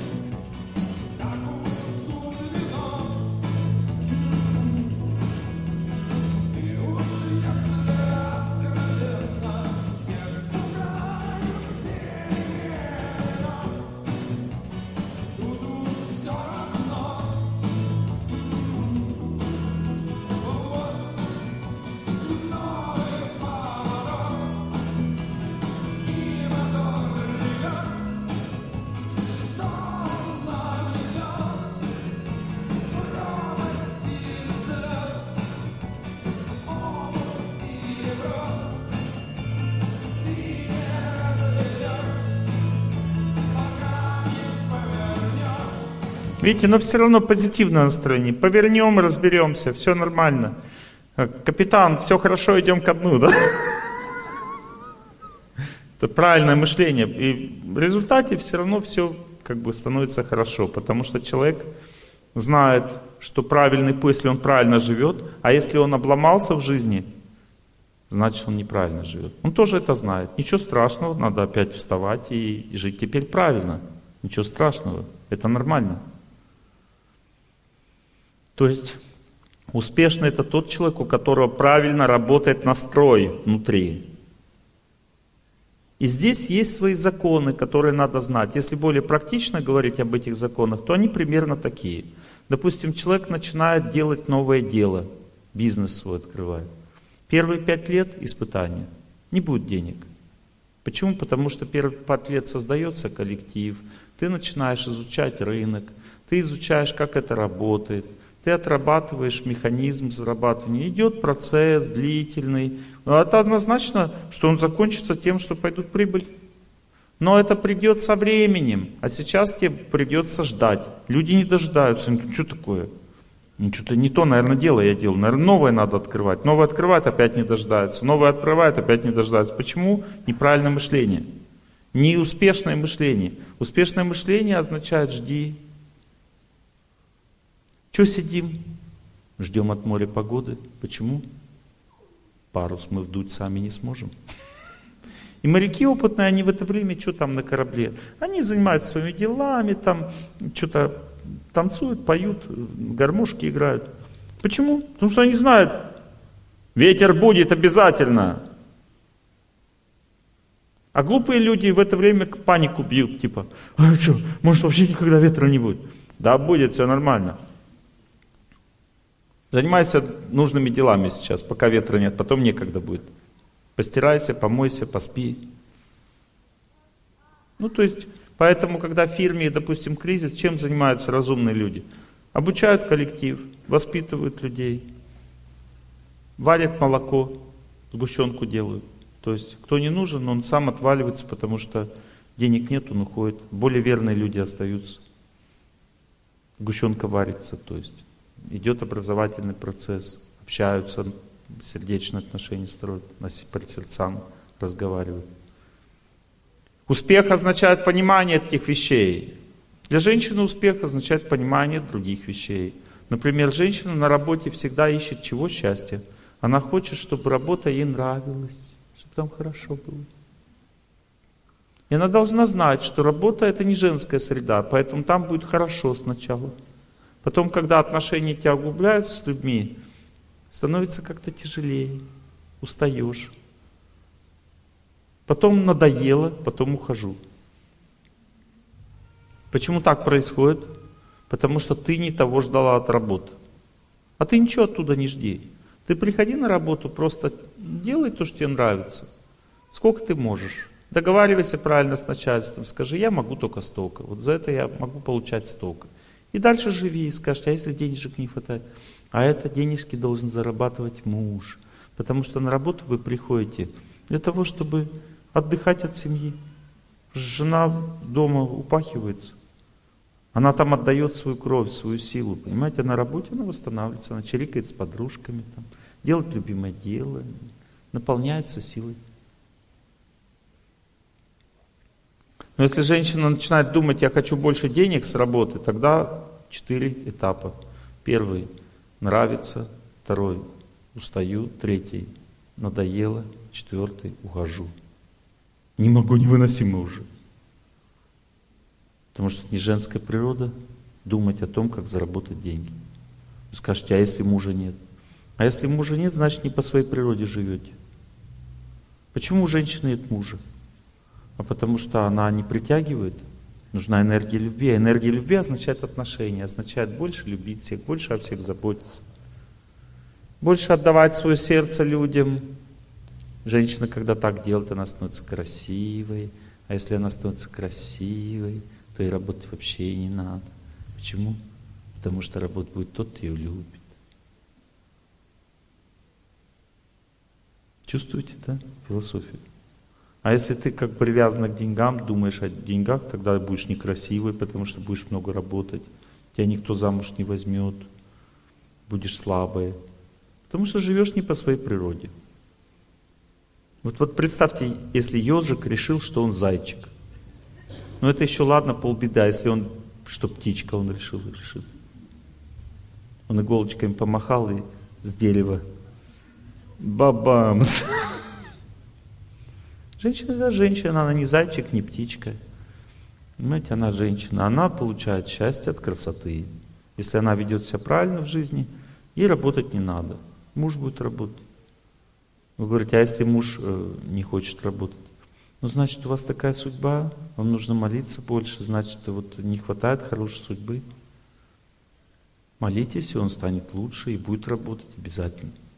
Успешная женщина та, которая принимает свою судьбу. Как женщине стать успешным? Надо принять две вещи у мужа.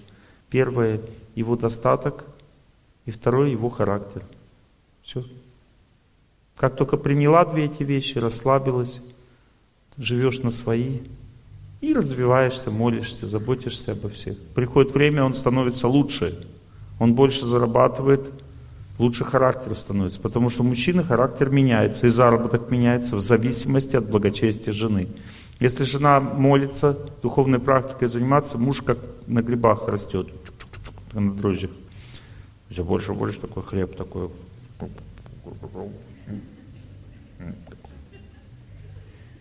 Хлебенький такой уже стал. Почему? Потому что она вкладывает в нее благочестие, силу любви. Он является инструментом в руках ее судьбы, он дает ей благо. А жена дает мужу тоже незаменимые вещи. Она дает ему удачу, она дает чистые советы. Она, это сердце мужа, жена. Чистые советы, удачу. Он дает ему расслабление, счастье, дает любовь. Сегодня разговаривал с одним человеком, он не понимает, что жена отдает. Я ему говорю, радуйся, когда жена покупает себе платье. Он говорит, на же деньги тратит. Зачем? У меня и так много платьев. Я говорю, понимаешь, эти платья не важно. Важно, что когда она одевает новый наряд, она становится красивой, счастливой и, и может дарить тебе любовь. Она для этого живет, чтобы дарить тебе любовь. А эта любовь сделает тебе удачу в жизни. Потому что когда мужчина наполнен любовью, он может горы свернуть. Поэтому мужчина покупает, когда жене наряд с добрым сердцем, понимаете? Наряд же, ну, бери, дура. Понимаете, она, надевая наряд, она яд ему отдает в этом случае, а не любовь. И деньги потратил, толку нет. А так хоть толк будет, то есть ты с добрым сердцем отдал и купил. Она наденет, станет красивой и подарит тебе удачу, счастье. Удача — это энергия счастья. Вот зачем носят драгоценные камни на себе? Они просто, эти драгоценные камни, они оптимистичные. Есть камни тоже пессимистичные, есть оптимистичные. Оптимистичные — это драгоценные камни. Они сияют красивыми цветами. Желтый цвет несет знание, красный — любовь, белый — чистоту, зеленый несет глубину, понимание более глубокое, синий — мудрость, способность преодолевать трудности. Людям в семейной жизни глубина не нужна, поэтому и мудрость, поэтому они дарят всем белые цветы, красные, ну иногда желтые. Знание тоже не помешает.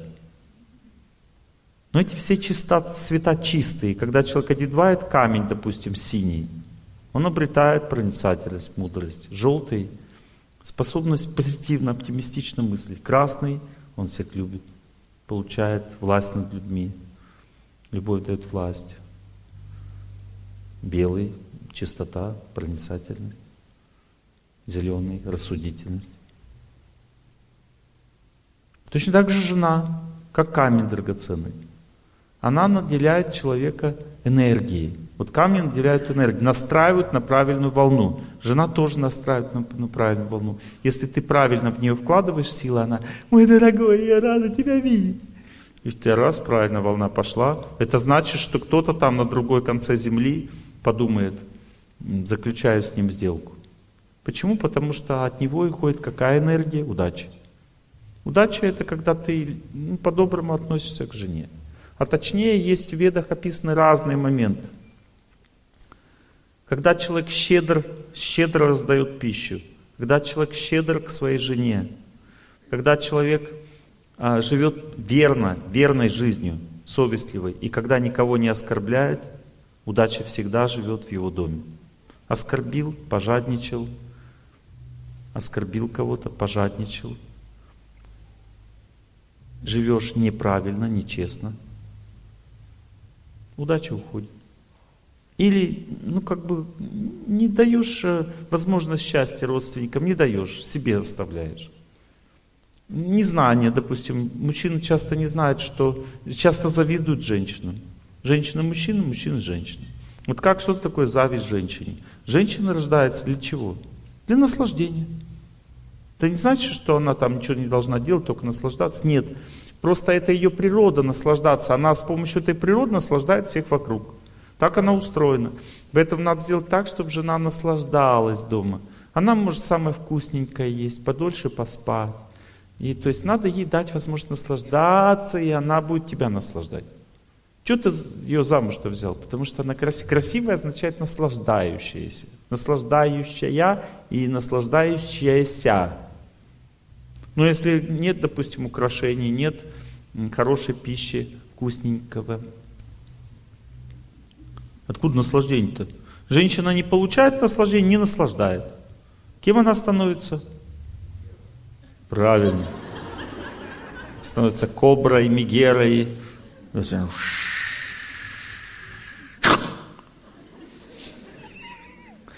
Почему? Потому что не, муж, муж не дает счастья. Жена в результате, она несчастье дает, потому что женщина соткана из энергии, благословляющей или проклинающей. Счастье не даешь жене, будет кусать тебя, жалить. Даешь счастье, будет счастье тебе приносить назад. Так устроена женщина, женщина природа, женская природа. Теперь скажете, а если у меня нет столько денег, сколько ей надо? Ни одного мужчины нет столько денег, сколько женщине надо. Это невозможно просто. Ей надо все больше и больше, больше и больше. Это никогда не закончится. И если ты ей подарил кольцо вот такого стандарта э, денег и красоты, ниже дальше не дари, это и счастье уже не принесет. Поэтому в отношениях с женщиной всегда мужчина должен быть очень осторожным, внимательным и знать правила, что если ты как бы постоянно заботишься о ней, любишь ее, то есть если ты отдаешь ей свою верность, чистоту, то она согласится на тот стандарт жизни, который ты можешь ей предоставить. Потому что она чувствует, что главное это человек. А все остальное это тоже хорошо, конечно, эти тряпочки мне нужно, Но все равно вот мне главное этот человек. Он меня любит, он верный, он хорошо относится, он ухаживает, заботится, меня понимает. Это важно, меня понимает, понимаете? Потому что женщине, чтобы любить, любовь отдавать, нужно, чтобы тебя понимали. Вот если, допустим, что значит понимать мужчины? Женщину понять невозможно. Вы должны подойти к жене, посмотреть ей в глаза по-доброму, сказать, я тебя так понимаю. Даже если вообще не понимает ничего. Имеет значение, просто скажите вот так. Это означает направленность человека. То есть вы ей говорите, я направлен в эту сторону, в сторону понимания. Я хочу тебя понять. У меня есть желание. И женщине сразу легче, но она раз, а, и хорошо, легко жить становится. Значит, энергия любви будет двигаться и принесет удачу. Женщина, вы меня поправьте, если я что-то не так сказал. Все правильно, да? Ну вы готовы теперь послушать про мужчин, да? Имейте в виду, что то, что я сказал вам, женщины, то, что я сказал, вам очень понравилось. Но мужчины, заметьте, все напряглись. Почему? Потому что всегда то, что нравится женщине, мужчину напрягает. Запомнили правило? Поэтому не надо сильно хотеть быть счастливой сильнее, чем позволяет судьба мужа.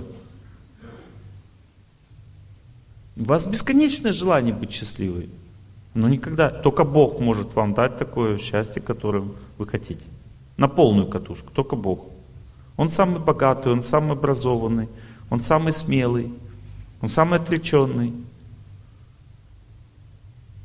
Понимаете? То есть все достояния у него находятся у Бога. Муж просто небольшое как бы отражение его энергии. То отражение, которое вам положено по судьбе. Все. Теперь мужчины расслабляются, женщины напрягаются. Женщины, если вы хотите быть счастливыми, должны понять, что надо мужчине. Мужчина рождается для победы. Ему нужно поэтому всегда, каждую секунду жизни, ему надо говорить, чиф ты, чиф. Чивлия, чивлия, чиф. Ну, чиф это начальник переводится. Чиф, да, начальник с английского языка. Мультик такой есть, чивлия, чиф, чиф. Ну, в конце концов, она как бы кошку выгнала, а не он. Хотя он чиф. Ну, то есть идея в чем заключается? В том, что женщина должна внешне показывать, что муж главный. Но это не значит, что она должна себя считать хуже, ниже. Она так только показывает, потому что если дело доходит до разборок, она на равных.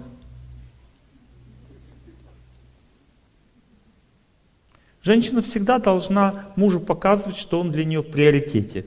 Но когда приходит время, она может ручки развернуть вот так. Мужчины запомнили, вот так, когда ручки вот так разворачиваются, вот так ставятся еще, как бы, когда это просто ставится, а это еще куда не шло. А если еще перевес в одну сторону идет вот так. Так вот. Значит, скоро будет плохо. Поняли, мужчины, запомнили? Это боевая позиция женщины. То есть она как бы занимает эту позицию с целью дальше отстаивать свои права.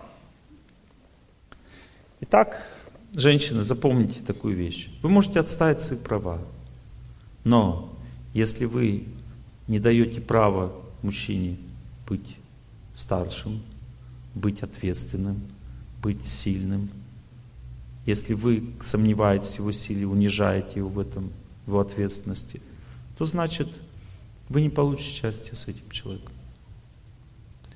Мужчину надо вдохновлять, потому что главное у мужчины в жизни это победа. Он рожден для победы. Но он не побеждает, допустим. Ничего страшного, победит потом. Так должна женщина воспринимать мир. Я одну девушку спросил, говорю, что муж не хочет работать? Она говорит, да, не хочет работать. Такая страдает, все плохо, как бы. Я так подумал, ну и значит и не захочет. Почему? Потому что она неправильно настроена. Прошло несколько лет, я ее спрашиваю, как у тебя муж? Не хочет все работать? Она смотрит на меня. Нет, говорит, все нормально. Я говорю, работать? Нет. А что нормально? А он, я поняла, что он хороший человек, он скоро будет работать. Скоро захочет. Я чувствую так. Все. Она поняла, как правильно относиться к мужчине. Она должна его вдохновлять, верить в него. И тогда он таким становится, потому что женщина соткана из благословения. Если она ему говорит, бедоносец ты, значит будет бедоносец. Если она говорит, все будет нормально, скоро на работу, значит скоро на работу. Если она говорит, ты бросишь пить, значит он бросит пить. Если она говорит, ты пинчуга, значит пинчуга. Все зависит от настроя женщин. Надо, женщины, надо всегда мужу показывать, что я полностью тебе доверяю во всем, совсем согласна. Вы скажете, женщины, а -бу Он же меня ограничивает во всем, как же тогда? А вот здесь есть непостижимое вещь, которую понять логикой нельзя, невозможно. Женщина, вы не поймете логика это. Вам надо совсем согласиться с мужем. Потому что мужчина создает законы жизни. Ему это самое важное, чтобы жена принимала его позицию и полностью подчинялась. Все, как бы, значит, я победил женщину. Все, победил. Он как только победил, он расслабляет, сразу на печку. Когда он на печку, вы подходите говорите, да, мы деньги не тратим, вообще не тратим, надо ребенку там вот это купить. Он говорит, ну купи, что, какие проблемы? Мы же не тратим деньги. В целом не тратим, но сейчас купи. Понимаете, женщины, если вы посчитаете бюджет, будет то же самое. Что вы тратили, что вы соглашались. Но жизнь будет лучше. Потому что когда мужчина видит, что женщина подчиняется ему, он легко выполняет, потому что мужчина по природе щедрый человек. Мужчина для женщины, которая с ним согласна, раскрывается в сердце щедрость. Он готов ей там то подарить, это. Но он не считает это пустой трачей денег, это от благодарности он делает женщине. В чем женская скупость заключается? Скупость женщины заключается в том, что она не верит, что если она подчинится мужу, то она все получит быстрее. И в этом же заключается тупость. Разумные женщины подчиняются своему мужу и получают от него все, что они хотят. Легко. Так они управляют мужским сознанием. Они подчиняются ему, мужу, а потом все, что им надо, добывают. Легко, потому что мужу нравится тоже так жить. Она мне подчиняется и там попросил что-то, ну я отдал, конечно, что я жмот что ли. Теперь смотрите, вот женщины, я рассказал хитрость, женскую хитрость. Смотрите, все мужчины, за исключением, за редким исключением, а редкое исключение те, которые не были женаты, скажут, Олег Геннадьевич, мы согласны. Почему они так скажут? Потому что они знают, женщина все равно бесполезна. Ну, опыт мужской, опыт в чем заключается? Ничего с ней не сделаешь. Понимаете, разница между мужчиной и женщиной в чем заключается? Мужчина забывает свои желания, а женщина нет. И она по этому мозге будет год выносить, два, три, пока ты ее желание не удовлетворишь. Поэтому лучше сразу, зачем париться? Если ты уже понял природу женщины, ну дай ей то, что ей надо. Но только не давай слишком много, потому что потом у тебя денег на нее не хватит. Не балуй. Видите, успешная жизнь означает знание. Все семьи рушатся из-за этого, понимаете? Мужчина завидует женщину и ограничивает все, постоянно гнусит, говорит, это нельзя, это нельзя, что развалилось, что с подружками, с подружкой болтаешь, что ушла в кино неожиданно, как бы, почему женщина все неожиданно делает? Потому что она устает, она уже не может терпеть, ушла. Не то, что она непослушная, нет, просто она не вытерпела. У нее кончается терпение у женщины, и она не может с собой справиться. Пошла в кино, не сказала ничего. Не значит, что она гулящая там. Просто она не справилась с собой. И мужчина разумный понимает, что что-то с женой не так. Он звонит ей и говорит, ты куда пошла? тебя все хорошо. Я в кино. Молодец, посмотри кино. Разумный мужчина думает, мой муж хороший, я ему верю, он меня понимает. Все, она приходит счастливая и начинает все делать по дому. Так или нет, женщина? Так. А если муж все время, а, ты дура, ушла, ничего не сказала. Ну, значит, получи фашист гранату. У женщины есть три типа энергии. Первый тип энергии называется энергия разрушения, проклятие. Женщина проявляет энергию разрушения, когда мужчина ее не понимает, не любит, угнетает, изменяет, ведет себя неправильно. Потому что женщина соткана из правил чистоты, она следит, чтобы все правильно было. Мужчина должен подчиниться этому. У каждой женщины свои прибабахи, то есть правила, извините, я неправильно сказал. Вот. И надо, и надо эти правила принять мужчины. Хотя для вас это абсурд, потому что ну, каждый свои правила. Надо все принять. Она говорит, это вот так надо делать. Нигде не написано. Она так чувствует. Делайте так, ничего страшного. Пускай в доме, именно в доме, я говорю, про порядок, там, где вещи лежат, и такие вот мелочи. Это женская природа, она наводит везде порядок и вот контролирует. Если мужчина нарушает порядок, она сразу раз ему говорит об этом. Она очень нервничает сильно. Ей нужен порядок. Потому что порядок ее успокаивает, расслабляет, она чувствует все нормально у нас в доме.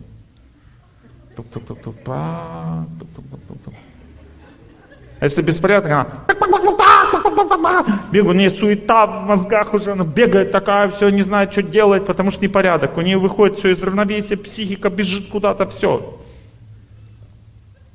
Когда порядок, она ко, ко. И хорошо становится, расслабляется, улыбаться можно, потому что порядок. Непорядок не улыбается. Бегает, суетится, ум становится беспокойный у женщины. Это тоже надо знать. Мужчина говорит, ты что бегаешь? А у нее такой ум. У нее очень подвижный, беспокойный, чувствительный ум у женщины. А, не знаю, что с собой делать. Мужчина думает, что такая глупая мне досталась. Ну иди тогда едь в Европу, там, как бы женись на это, трансместите. Суетиться не будет. Женщины все такие, они суетливые по природе, потому что у них такая природа. У них очень чувствительно сильная, подвижный ум такой, поэтому их надо успокаивать постоянно. Женщину каждую надо успокаивать. Все хорошо, все нормально, все хорошо. Она, да, ох, слава Богу. Через пять минут, опять, все хорошо. И так всю жизнь. Ну, это не значит, что мужчины лучше. У мужчин тоже свои прибабахи. Ну ладно, три энергии женщины. Первая энергия. Энергия разрушения. Не хочешь природу женщины понимать, не хочешь э, подчиниться ей дома, потому что она дома находит порядок, она там главная в доме. Не в, не в вопросах стратегического развития семьи, а в вопросах порядка, там, отношений с детьми. То есть она главная. Ну подчинись, не трогай тут ее сферу жизни, не трогай. Да, ей возможно там, как готовит она, как стирает, как убирает, как общается с детьми. Все как бы она сама решает. Ты можешь чуть-чуть посоветовать. Не лезь туда, не, не, не ограничивай ее свободу. Те же хуже будет. Если ты начинаешь везде лезть, свой нос сувать, значит жена тебе потом покоцает, потому что в ней просыпается проклинающая энергия.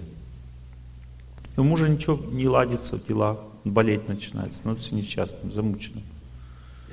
Вторая тип энергии у женщины называется благословляющая энергия. Благословляющий означает, мужчина очень нежно, заботливо, аккуратно относится, понимает, что в доме он не хозяин, он хозяин на работе, он в целом создает как бы законы жизни, но живет женщина, он ей помогает жить, он радуется ее счастью. То есть, как мужчина дома приходит, он приходит, делает жену счастливой, потом за счет жены сам счастливым становится.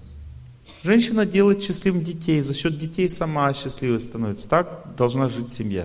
То есть мужчина становится счастливым за счет того, что дети и жена счастливы. Не за счет того, что он сам счастлив, а за счет них. Он получает от них счастье, так живет семья. Он как бы в стороне от счастья стоит. Вот, допустим, приведу пример. Пришли гости. Мужчина, он просто как бы пытается организовать, сделать так, чтобы Был стол накрыт, чтобы денег хватило на праздник. Кто создает атмосферу? Жена, она. Ой, мои хорошие, пришли. И она это делает естественно, потому что она любит людей, ей нравятся люди. Она обнимает всех. И мужу нравится, что она любит его друзей. Он испытывает счастье от ее жизни. То есть женщина живет, она испытывает счастье. Мужчина что делает? Наслаждается ее жизнью. Ну как только он начинает завидовать ее жизни, говорит, что ты всех обнимаешь? Начал завидовать, из нее выходит змея. Или мегера, там, ну как хотите называть. Это одно и то же. Проклятие. Почему? Потому что ты завидуешь женщине. Хочешь получать счастье вместо нее сам. Радуйся ее счастью. В следующей жизни получишь женское тело, будешь сам счастлив. А сейчас в мужском теле побеждай судьбу, работай над собой, преодолевай трудности. Некоторые не дожидаются, там делают операцию и сразу в женское тело в этом деле. Ну, ради Бога, если так нравится, как бы.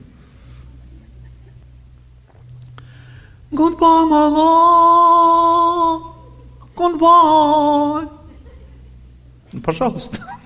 Кто будет против?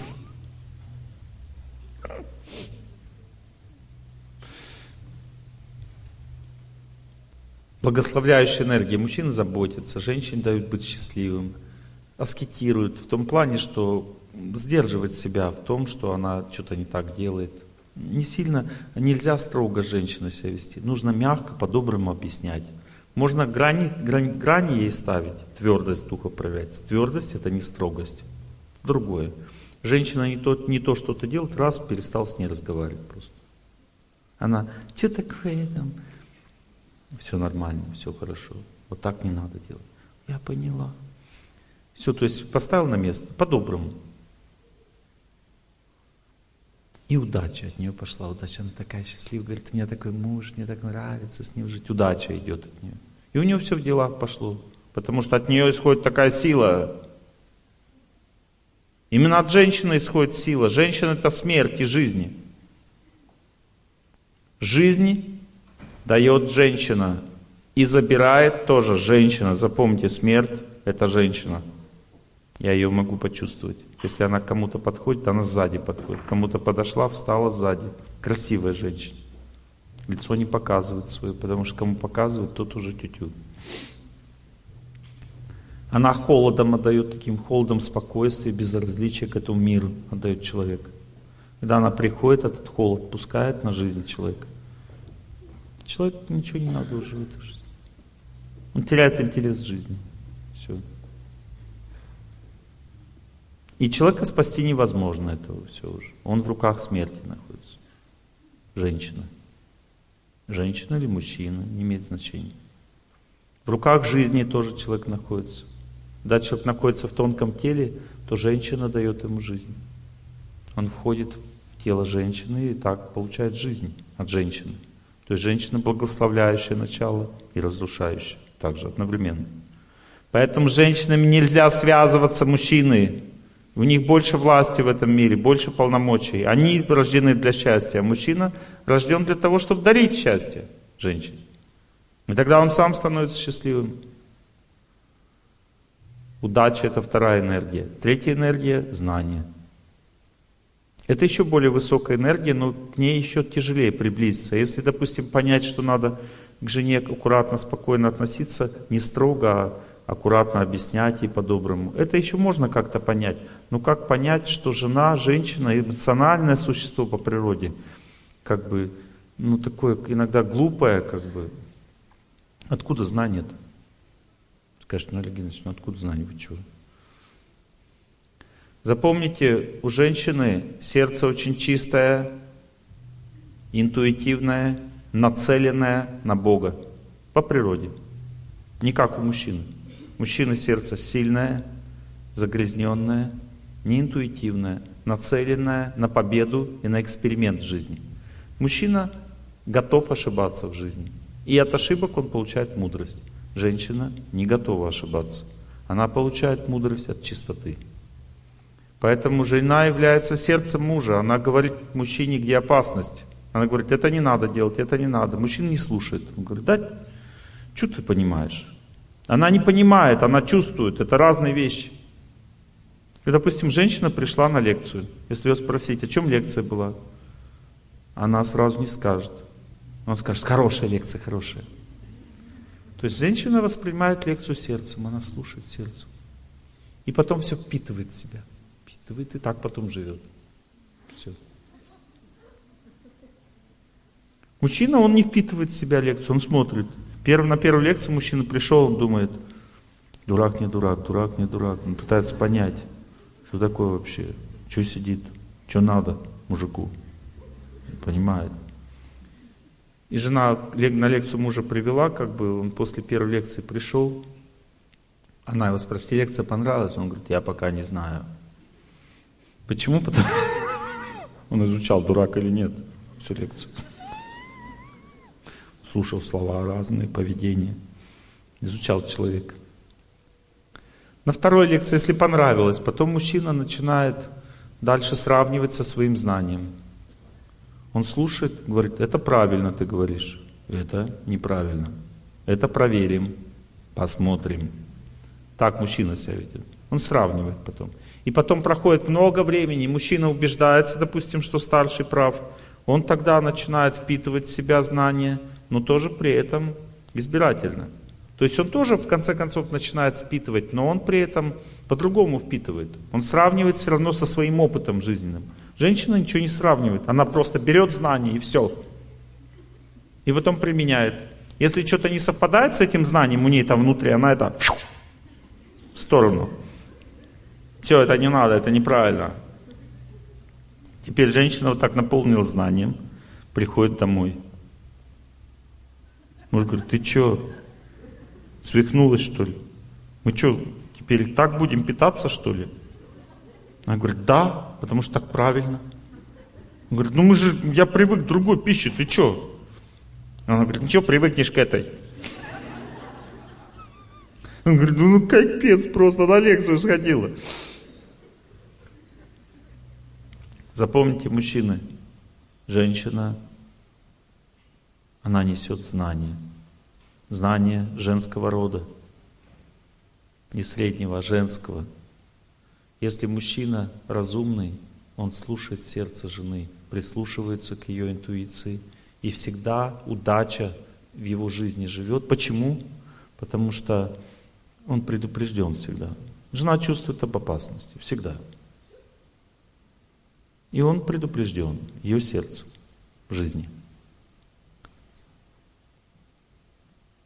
Когда женщина удачливо себя ведет – она принимает возможности мужа, принимает судьбу в этом плане, не требует больше. Потому что если она требует больше, муж напрягается больше, больше работает, начинает больше болеть, меньше уделяет внимания, разрушает семья. Она не требует больше, она видит, сколько он может, и к этому привыкает, к этой жизни. Если она привыкает, то он становится творческим, активным, дает больше. И принимает, учится принять характер мужа. Она смотрит за его характер, внимательно следит – и привыкает к нему. Когда она к нему привыкла, она дальше начинает правильно себя вести с ним и устанавливает правильные отношения. Да, женщина бунтует по поводу характера мужа, по поводу его средств. Она его напрягает, злит, и начинается конфликт. Вы скажете, а если мне надо больше в жизни женщины, допустим? Берите все остальное от Бога. Вот сколько муж, муж сколько может дать, остальное Бог даст. Через молитву, через любовь, через отношения. Берите больше, если можете взять от этой жизни, от этого мира. Но не от мужа. Иначе вы его вообще потеряете. Как связано благочестие человека и деньги? Вот деньги всем нужны в этом мире, никто не может от них отказаться. Как это связано все? Я вам объясню. Вот смотрите, допустим, если человек честно делает свой бизнес. Честно означает практическая вещь. Честно не означает, что человек там выворачивает весь кошелек на налоги. Там. Честно означает от сердца. Человек чувствует, сколько надо отдать государству, чтобы честно было сколько надо то сделать, что, сколько надо зарплаты отдать сотрудникам, чтобы честно было. Это все чувствуется сердцем. Когда нечестно, сердце говорит, ты их обдираешь, их сердца тоже чувствуют. В этом случае удача уходит от человека, потому что уходит проницательность. Когда человек нечестно дела строит со всеми вокруг, он не увидит, кто его обманывает. Потому что честность — это энергия сердца, она является индикатором. Если твой индикатор загрязнен, значит тогда тебя обманут. Сделку правильно не сделаешь, не увидишь, что тебя разводят, все будет разрушено. Как сделать так, чтобы увидеть? Веди себя честно по отношению ко всем. А если человек больше денег хочет, ничего страшного. Ты ему должен дать столько, сколько ему положено. А хочет больше, успокой его. Скажи, придет время, будет больше, а сейчас пока столько. Сколько заработали, столько есть. Понимаете? Люди привыкают к тем условиям работы, к которым они работают, или уходят с этой работы. Но вы должны понять, сколько им надо давать. То есть успех приходит к тому, кто честно живет. Вот сколько ты можешь дать жене, что это честно. Не сколько тебе хочется дать, а сколько честно. Сердце твое спокойно. Значит, успех будет в твоей жизни, удача. Потому что ты будешь видеть обман. Это очень важно, научиться видеть обман в этой жизни. Понимаете? Это называется благочестие. Когда человек честно все делает, он получает такую силу видеть обман. Его никто не обманет. Дальше следующий вид благочестия. Допустим, человек щедрый по природе. Что значит щедрый? Взяла, допустим, пирожки напекла, подарила всем соседям. Просто позвонил кушать. Я пирожки напекла. Допустим, у нас была такая ситуация, что когда мы начали поклоняться Богу, все соседи всегда начали, потому что, понимаете, когда кто-то счастлив, все остальные страдают. Поэтому считается ведами, что если ты построил где-то храм, ты должен обязательно всем дарить счастье вокруг. Делиться пищей, кормить людей просто, радовать их своим присутствием, здороваться. Ты должен. Они не должны, ты должен. Почему? Потому что вот мы так сделали. Мы взяли на Новый год и по всем соседям разнесли освященную пищу. Не говорили, что освященную, просто мы вас поздравляем с праздником. Просто возьмите пирожки, покушать. Все просто стали счастливым и перестали гнусить, ворчать, злиться вокруг храма. Все как бы благодать наступила. Сразу же. Люди запомнили это, почувствовали, что их любят. Все. Так надо жить. Храм Бога, твоя квартира тоже. Бог в центре, не телевизор должен быть. Ты там живешь и корми всех соседей, угощай пирожками. И они будут нести удачу. Охранять твое жилье, потому что когда тебя не любят все, то вор это чувствует и заходит именно в твой дом. Это интуитивно происходит. Итак, что такое пожертвование, жертвы? Я желаю всем счастья, я желаю всем счастья. Зачем это надо все? Зачем раздавать пищу? Зачем желать всем счастья? Зачем прощать человеку, который оскорбляет, обижает? Зачем нужно вот это вот все время людям отдавать добро? Зачем это надо? Когда человек всем отдает добро, то его товар становится очень привлекательным. Товаром можно назвать все, что угодно. Вот ты, допустим, учишь детей, это твой товар. Или, допустим, ты работаешь где-то, допустим, это твой товар. Ну, допустим, ты программист, это твой товар. Или, допустим, ты э, просто шьешь одежду, это твой товар, даже если ты ее не продаешь. Всегда, когда человек радостно и по-доброму относится к людям, все, что он бы ни делал, наполняется силой, которая немедленно будет расхватываться. Понимаете? То есть человек, который по-доброму относится к людям, он становится популярным, успешным, сильным.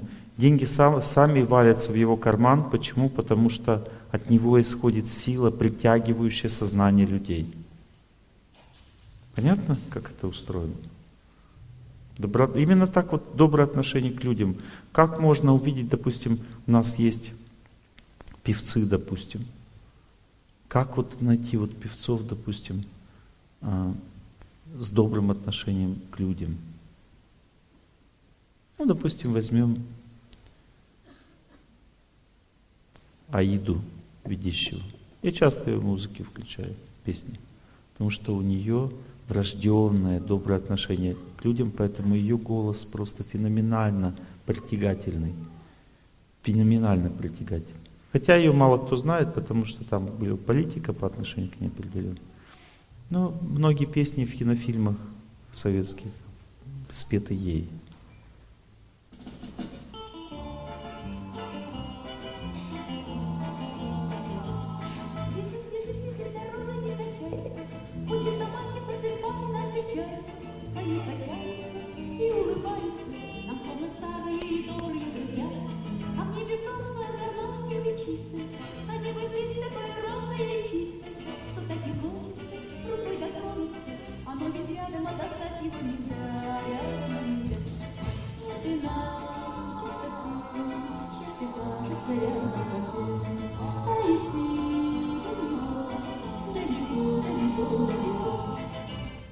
Красиво?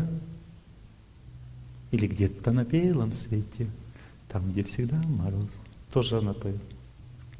Далее. Много таких песен красивых. Видите, это от доброты. Она очень по-доброму относится к людям, этот человек. Или Анна Герман, допустим, тоже очень по-доброму. То есть у нее добрый голос. Это сразу дает человеку удачу. Немедленно его товар становится очень ценным от доброты. Вот это позитивное отношение к людям. Понимаете? Чистое, позитивное отношение к людям. Или, допустим, вот, допустим, еще два певца, приведу пример, которые, может быть, уже позабыты вами.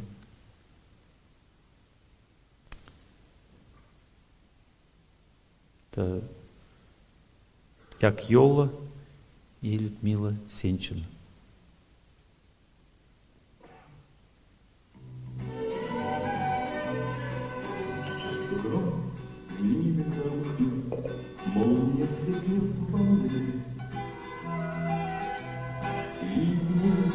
Голос слушательный. Добрый.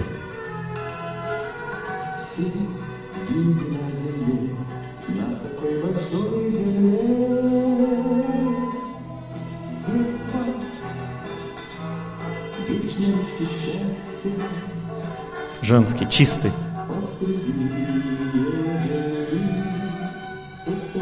Сейчас женщина будет.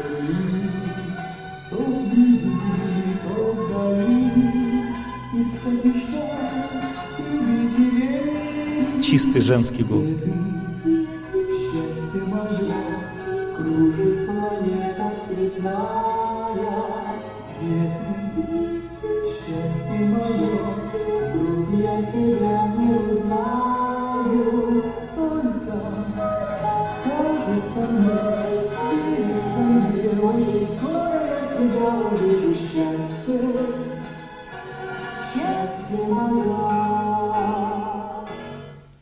Притягивает?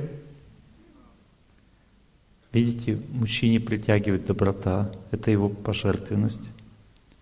Потому что мужчина, он по природе мужчина недобрый. Мужская энергия, она по природе такая, преодолевающая, меняющая, деструктивная, по сути. Даже мужские числа 1, 3, 5. Вот, допустим, у нас есть лечение, ну, такие камнями, есть пояс такой лечебный, его на спину ставишь, и он расслабляет человеку, дает здоровье. Мы используем только женские числа. 2, 4, 6, 8. Каждому человеку подходит свое число. Мужские, если поставить, человека напряжет. Сама природа мужчин напрягает. Потому женщина устает от мужчины, и надо отдыхать. Мужчины должны знать. Мужская природа напрягает, нужно отдыхать женщине от мужчин. А вот об этом я сейчас хочу сказать. Но мужчина, если несмотря на свою природу такую, если он, как вот як Йола, начинает по-доброму себя вести, то он тогда он получает удачу в жизни. Ну, то есть он сам по себе имеет природу какую напрягающую, мужчина, но он вопреки этой природе ведет себя по-доброму. И это создает очень сильное притяжение к такому человеку. Понимаете, да? Удачливым становится человек, потому что он жертвует своей силой. Он жертвует своей силой. Он ставит доброту выше силы. Теперь женщина. как она становится привлекательной. Она, женщина обычно свою чистоту скрывает. Она ее прикрывает, как-то не показывает.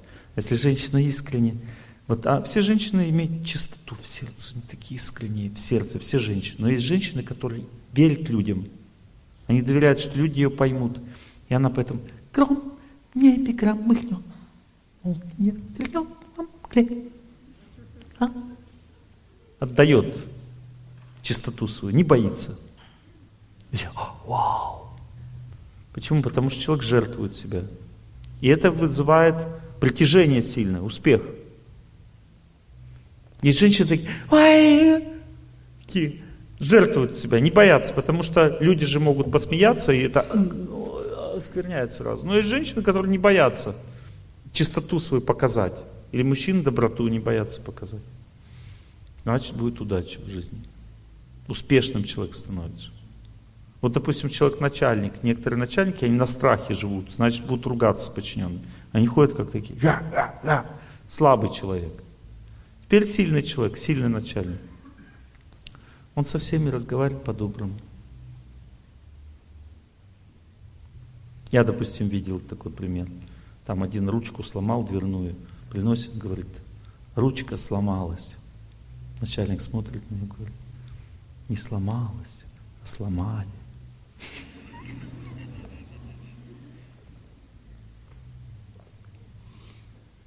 Тот сразу раз стал виноватым. Почему? Потому что по-доброму. Он управляет людьми силой доброты. Иногда он может наказать, сказать, Василий Петрович, вы уволены. По-доброму. Тут скажет, всегда по-доброму означает есть шанс. Он говорит, ну я же стараюсь, я, ну, ну да, я напился уже пятый раз, мне было три предупреждения. Вот. Но я хочу у вас работать. Он говорит, Василий Петрович, мы знаем, что вы хотите работать. Но вам надо чуть-чуть отдохнуть. Потому что мы уже вам не верим. Идите, побудьте трезвым три месяца, приходите. Попробуем еще раз. Последний. И все, он уходит на три месяца, потому что делать нечего. Он выгнал человека. Но выгнал по-доброму. По-доброму значит не напрягаясь вообще. Он вообще не напрягается в управлении. Потому что когда зло по злому, надо напрягаться. Ты же напрягаешь другого, сам напрягаешь, потом у тебя башка трещит, потом инсульт, инфаркт. А у тебя есть силы, ты любишь людей. И ты знаешь, что все будет нормально. Они все поймут. Потому что ты веришь в них. Можно управлять легко тогда людьми.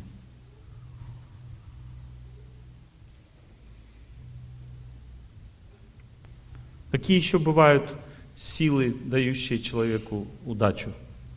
Это все называется благочестием. Благочестие означает особый вид знания, который приносит удачу. Благочестием является аскетизм человека. Допустим, человек постится, или длительно бегает, или неподвижное положение тела. Три основных типа аскетизма, которые побеждают судьбу. Когда человек может не двигаться, допустим, йогой занимается, у него появляется колоссальная сила терпения – он может вытерпеть что угодно. Вот кругом хаос, как бы у него все нормально. Терпение создается из-за неподвижного положения тела. Потому есть йога, для этого предназначена, чтобы выработать терпение. Когда человек длительно бежит, вот сегодня я 17 километров пробежал, длительно бежит, не останавливаясь, у него вырабатывается способность преодолевать трудности, достигать цели. Длительный, длительный бег спокойный. Человек становится как танк. Он своего добьется по-любому. Почему? Потому что он совершает аскезу, которая в его сердце рождает такую силу. И пост дает человеку протрезвление. Он, когда постится человек, у него все картинка на место встает. Он, у него голова трезвеет, свежеет, и он четко понимает, что происходит. Он лучше разбирается в том, проницательнее видит то, что происходит. Если военачальник хочет победить сражение, он в этот день должен поститься. Должен поститься на воде, и у него будет очень сильно, потому что начальник должен понять, куда армию направить, где опасность. Он должен иметь колоссальную интуицию, должен предвидеть каждый ход противника. Пост на воде. У нее ясное мышление будет, яснее, чем у всех остальных. Наполеон был таким командиром. Он ни разу не проиграл ни одно сражение в своей жизни. Хотя он проиграл войну целую, но ни одно сражение не проиграл. Его невозможно было выиграть. Он всегда был интуитивнее, лучше видел ситуацию, чем все остальные. Так чисто он воспринимался. Ну, я не говорю о его там амбициях, всем остальном, это уже другой вопрос. Я говорю о природе, о благочестии человека. Он получил свое сознание такую силу чистоты, видно, постился много в прошлой жизни, что он проницательно видит все, что происходит, восхищает события. Победить невозможно человека. На пять шагов вперед тебя понимает ситуацию.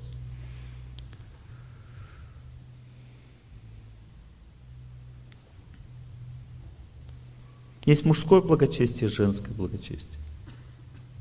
Мужское благочестие способно побеждать. Оно вырабатывается с помощью маленьких побед. Вот, допустим, мужчина как должен вырабатывать в себе силу, дающую успех? Вот успешный мужчина – это победитель. Как это делается? Надо побеждать себя по мелочам. Себя именно побеждать. Буду вставать на пять минут раньше. Встаешь на пять минут раньше. Не позволяешь себе встать позже теперь. Буду, допустим, то-то делать. То есть он дает себе обед, мужчина выполняет маленькую какую-то задачу, не ставит слишком большие. Что происходит? Его характер закаляется, закаляется, он ставит себе больше задач. Буду в проруби купаться, хорошо купается в проруби. Буду бегать, буду э, в спортзал ходить. Буду, брошу, теперь дальше, следующая задача. Брошу вредные привычки. Это уже покруче. Потому что мужчина, почему у него вредные привычки? Потому что он не может отдыхать. Он снимает себе напряжение вредными привычками. Но когда у мужчины закаляется его победа, воля, то он может отдыхать с помощью бега, с помощью закаливания, с помощью правильных методов. Ему не нужна вредная привычка, бросает курить. И как выглядит мужчина, который всегда побеждает или склонен побеждать? Знаете, как он выглядит? Мужчина. Этот мужчина для женщин очень красивый человек – для женщины красивый означает победить. Все, для нее нет другой красоты. Мужчина, если побеждает судьбу, победитель, она восторгается, восхищается этим человеком, готов выйти замуж. Все, вот так устроена психика у женщин. То есть, по крайней мере, женится он точно такой человек, без проблем. Потому что он уже достоин жить в семье. Когда мужчина всегда способен побеждать, он не держит свое слово, он становится очень любимым человеком для женщин, очень любимым. А также он становится надежным для всех остальных, он становится лидером в обществе, его уважают как старшего, его все доверяют самые трудные дела, его продвигают по службе вперед. Только одна вещь, способность побеждать и все. Некоторые люди говорят, меня будут продвигать, когда я получу хорошее образование. Ну хорошо, получил хорошее образование. Пришел куда-то на работу, устроился. На корку тебе один раз только посмотрят, а потом будут смотреть на твои поступки. Если ты вызываешь сомнения, у тебя ну, проколы, ты не победитель, тогда значит тебя не будут продвигать. Поэтому мужчина должен учиться себя побеждать. Сначала на мелочах. Как это научиться? Это целая наука не всегда шаги делать сначала маленькие, понимаете? Потому что большой шаг сделал, сломался. Мужчина, когда себя один раз не победил, он теряет себя. Поэтому нельзя себя не побеждать, не побеждать нельзя вообще никак. То есть поэтому делайте маленькие победы сначала, чтобы быть уверенным. Маленькие победы. Сделали себе маленькое правило, выполнили. Потом побольше, когда чувствуешь, что уже вот здесь ты никогда не проиграешь. Побольше, еще побольше. И сила победы, когда у мужчины копится в сердце, удача приходит в его жизнь и успех. Почему? Потому что все чувствуют это, они ему доверяют. Это у мужчины. Вот точно так же, как победа у мужчины, у женщины, способность радостно, в счастье заботиться о других. Это делает ее очень красивой, привлекательной, и она тоже становится успешной. Вот такая женщина и на работу, устроится вообще ерунда. Если она любит людей, как бы нравится заботиться, она приходит к работодателю и говорит, у меня работы нет. Смотрит на работодателя, и что она этим своим взглядом показывает? Хороший человек. Сразу моментально она нравится, потому что она красивая. Влиятие, это же влиятельность женщины. Красивая означает, любит людей, хочет заботиться. Она говорит, у меня работы нет. И улыбается такая радостная. Почему? Потому что человека видит, она любит людей. И человек такой, о, берем. Почему? Потому что он видел красоту. Это удача. Вот на работе, допустим, такая девушка работает, весь коллектив радостный. Вот, допустим, приходите в какой-то коллектив, смотрите все на подъеме. Такие, а, ля-ля, ля Ищите женщину, которая это делает. Одну, одну, достаточно одну. Вы найдете, она такая, ой, и вокруг нее все такие. Почему? Потому что она вот такая, она распространяет вокруг себя любовь. И из этого коллектив есть на подъеме, и все продается, все покупается, все как бы там жара. Все классно, потому что есть один такой человек, одна такая женщина, способная создавать такую атмосферу. А если там еще один хотя бы мужчина есть, который всегда побеждает, то это вообще будет полет. Потому что все будут чувствовать гарантии на этой работе. Вот если начальник победитель, он приходит, все гарантии чувствуют, они чувствуют, что все будет хорошо. А если хотя бы одна такая женщина есть в коллективе, то все чувствуют себя хорошо на этой работе, им нравится там работать. Почему? Потому что атмосфера любви создается. Такая сила от нее исходит. Это называется благочестие. Благочестие дает деньги. Но они дают какие деньги? Деньги, которые не приносят зло. Потому что деньги могут приносить зло. Люди об этом не знают. Например, если ты на силой деньги берешь, эти, потом силой у тебя их заберут. Понимаете, так устроен мир. Если девник греховный, ты сигареты продаешь, там вино, значит тогда тебя отравят эти деньги. Они тебе отравят твою жизнь. Если деньги хитростью приобретены, значит э, хитрость разрушит твою жизнь. В твою жизнь незаметно войдет ложь, и она отравит все вокруг. Деньги — это энергия судьбы, это сила, которая или благочестие дает силу, или разрушает. Мы ведический храм нас построили исключительно на деньги с моих лекций. Потому что деньги самые чистые. Вы смотрели, где самые чистые у нас деньги? С моих лекций. Почему? Потому что я, когда читаю лекции, ничего от людей не хочу. И никогда не беру деньги себе с этих лекций. Не наслаждаюсь на них, не зарабатываю. Я знаю много лекторов, которые копят, копят. От них исходит такая энергия. Но я никогда не, не хочу ничего от людей. И поэтому мы взяли на эти деньги, построили храм, и он очень сильная от него энергетика идет. Непотопляемая энергия, сила огромная. Чистые деньги. Не важно. В нашей стране не все надо говорить. Учитесь отделять чистого от грязного. Самое чистое в самое надежное русло. Допустим, если вы видите, у вас есть какие-то чистые деньги, очищаются пожертвованиями. Допустим, вы заработали деньги, какая-то грязь там все равно есть. Возьмите часть денег, отнесите в храм, где их истратить на духовные цели. Ваша вся эта зарплата будет очищена. И эта чистая зарплата будет нести удачу. Если вы на такую чистую зарплату купили машину, допустим, она никуда не врежется. Вас защитит Бог от этого, от аварии, от смертельных случаев, от опасности. Так устроен этот мир. Благочестие рождает успех. Запомните. Поэтому человек должен учиться делать добрые дела. Надо учиться, потому что к этому нужно знание. Допустим, ты идешь, деньги дал нищему, он пропил их. Эти деньги осквернили твою жизнь, потому что ты безмозгло пожертвовал. Нужно жертвовать нищему пищу или одежду. Если он говорит, мне этого не надо, давай деньги, значит ему ничего не надо. Иди следующему жертву. А лучше жертвовать не нищему, а лучше в храм. А лучше в той храм, где люди на служение Богу это потратят.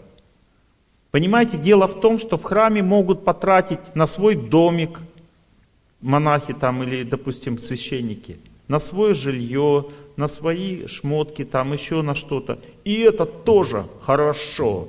Понимаете, если вы приносите в храм, священнику отдаете, он для Бога живет. И он на эти деньги построил себе дом. Все равно удача в вашу жизнь придет. Потому что Богу нравится, что вы не, вам не жалко для священника. Пускай тоже живет нормально, как все люди. Вы не, не критикуете его за это, что ему нужен дом. Дом всем нужен. Переслушайте дальше. А если этот священник эти деньги потратил на поклонение, то будет еще лучше. Понимаете? Ну, то есть они вообще ваши деньги тогда очень сильно очистят. Есть такие священники, которые вообще себе ничего не берут. Есть один очень хороший способ найти такого человека. Запомните, тот священник, который никогда у вас ничего не попросит, никогда себе не возьмет. Допустим, он говорит, «Ну, пожертвуй на храм, значит, может взять. Но если он вам ничего не говорит, а вы ему жертвуете, он еще отказывается, и потом берет и говорит, ну я потрачу на нужные цели. Это значит, этот священник вам принесет удачу. Но такого найти непросто. В этом мире все самое лучшее на дороге не валяется, понимаете? И с таким священником можно иметь дело только в том случае, если вы слушаете его советы. Он говорит, я у тебя возьму деньги, но ты брось пить. И вы говорите, ну бери, а я не брошу. Он говорит, я не возьму. А если вы, да, я брошу, возьми, пожалуйста. Ты бросаешь пить, он берет деньги, ты получаешь два блага сразу. Вместо одного.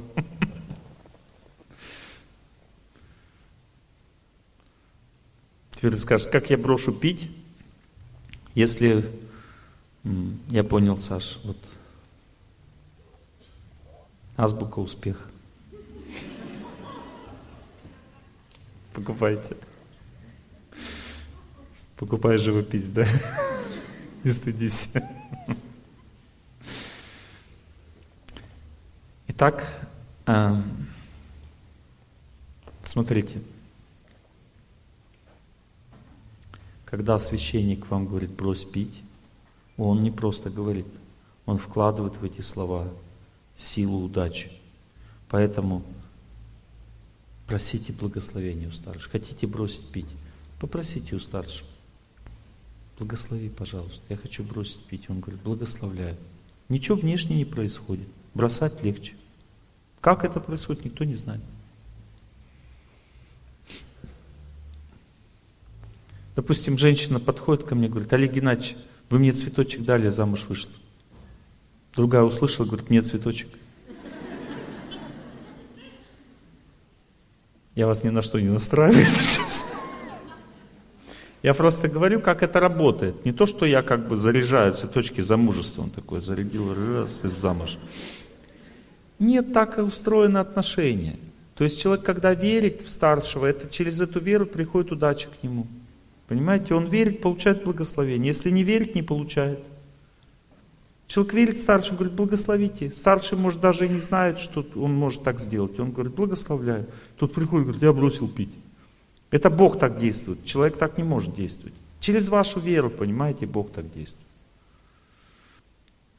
Благочестие дает удачу, запомните. Кто такой успешный человек? Вот что в успех в бизнесе, в семье, в учебе – что сочетается в этом человеке? Что, кто такой успешный человек? Успешный человек, который научился жить в балансе. Что значит баланс? Он уделяет время достаточно, чтобы быть здоровым. Он бегает на природе, занимается в бассейне там. Ну, то есть много времени надо. Вот, допустим, я 17 э, километров бегаю раз в неделю. Мне достаточно, чтобы организм всегда был заряжен. Раз в неделю также делаю йогу два часа. И раз в неделю прихожу в спортзал. Снаряды всякие, подтягивания. Все, три раза в неделю. Но зато ты всю неделю работоспособный, заряженный, у тебя энергии на все хватает. Сил жить хватает. Чуть-чуть пожертвовал времени, потом гуляй и радуйся. Дальше. Это первое, да? Баланс. Второе, в чем баланс дальше? Уделяй силы своей семье. Они дают, а это тоже удача. Отдавай силы своей жене, своим детям. Отдавай столько, сколько надо. Утреннее время молитва, вечерняя семья, дневная работа. Отдавай уважение старшим, не скупись, не стесняйся. Радуйся своим сослуживцам, даже если они тебя не радуют. Трать на это силы, улыбайся им, желай счастья, дари пода, пирожки, приноси. Если человек в беде, помоги ему. Баланс, жизнь в балансе означает, ты все сферы жизни наполняешь своей силой. В храм ходить надо обязательно. Ничего не понимаешь в это, все равно приходи. Пускай люди другие понимают, ты потом поймешь через них.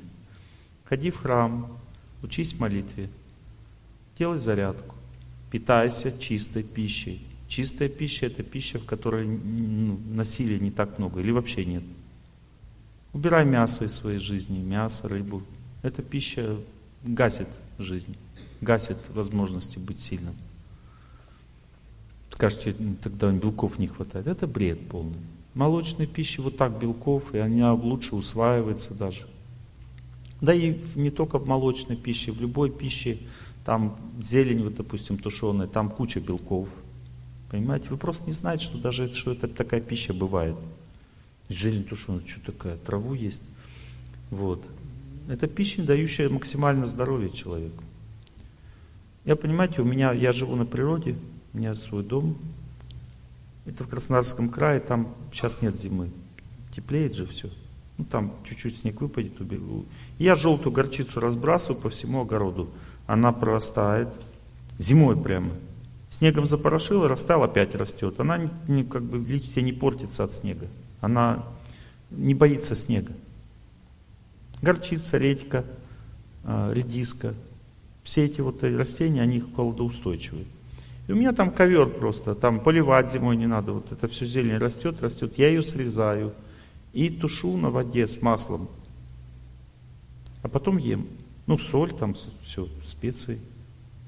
Вот эта зелень тушеная, это самая лучшая пища для здоровья именно на земле. Потому что пища может дать силы, может дать настроение, может успокоить.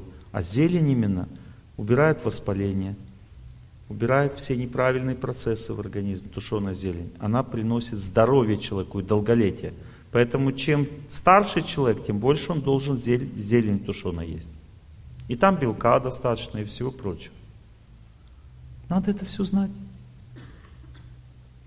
Ты скажешь, что корова что ли зелень есть? Ну не хочешь быть коровой, будь лошадью тогда. Или козлом.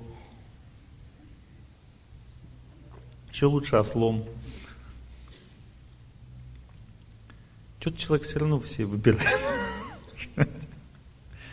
Зелень дает человеку здоровье.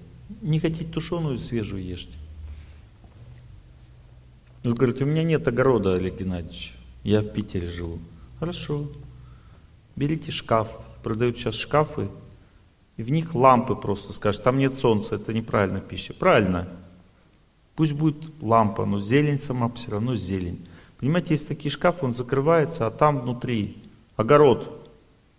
То есть шкаф небольшой, и там грядки просто. И они каждые друг на друге, и лампы стоят. Вот грядка, лампа, грядка, лампа. И вы бросаете просто туда горчицу. Это самая лучшая вот зелень тушеная, это горчица желтая. Или редька, редиска. Все это прорастает очень быстро, понимаете, под этими лампами. И вы срезаете, вот вы один шкаф поставили себе, и можете целый год есть зелень каждый день. Потому что она растет очень быстро. Срезали, опять растет, срезали, опять растет. Все. Представьте, экономия какая. Вы покупаете только удобрения, ну как бы удобрения опять какие. Навоз самое лучшее удобрение. А что вы думали самое лучшее? Силикаты или что? Какие удобрения самые лучшие? А?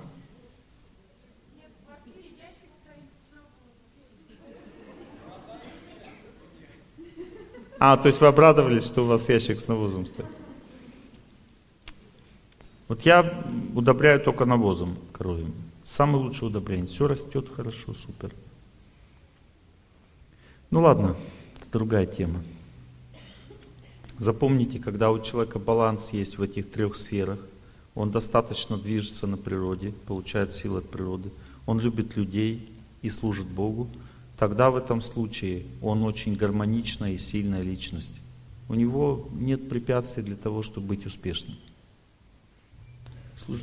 Любой Богу дает преодоление трудностей. Любовь к людям делает социальную силу человеку. Любишь старших, будешь иметь высокое положение в обществе. Любишь трудиться для людей, значит будешь хорошим специалистом. Любишь заботиться обо всех, значит у тебя будет хорошая семья. И так далее, понимаете? То есть это вот любовь к людям проявляется через служение людям и делает силу социальную человеку. Если любишь заботиться о младших, будешь начальником хорошим, успешным. Успешный начальник не тот, который гребет, тянет от младших, которого любят младших, заботится о них. Кто такой успешный полководец? Суворов. Почему? Всех своих солдат знал по имени. Любил их, знал всех, у всех какие трудности в жизни. У него была армия целая. Представляете, как его любили? Да ради него там могли, что хочешь, там свернуть. Они кричали «За Суворова и вперед!» Страшная сила. Да, люди вдохновлены старшим. Александр Македонский сейчас показали в голливудский фильм, такой, ура, такой. Там с каким-то там дружил, с каким-то там мужиком. Ну, голливудский, у них там у всех уже развитие идет. У них развитие. Вот. А если летописи почитать, а, то Александр Македонский, он спал на сырой земле, никогда не брал себе богатств завоеванных, распределял между солдатами. Всегда шел вперед первым, очень смелый, решительный, каждую ночь перед сражением молился Богу.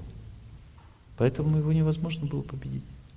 Он его, его победили, потому что он совершил ошибку.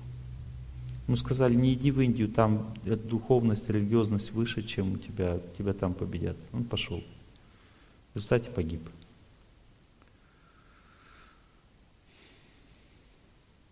Я привожу просто пример. Старшие, если заботятся о младших, они за него горы свернут.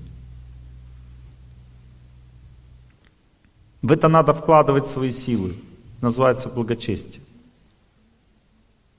Что начинает? Хороший вопрос.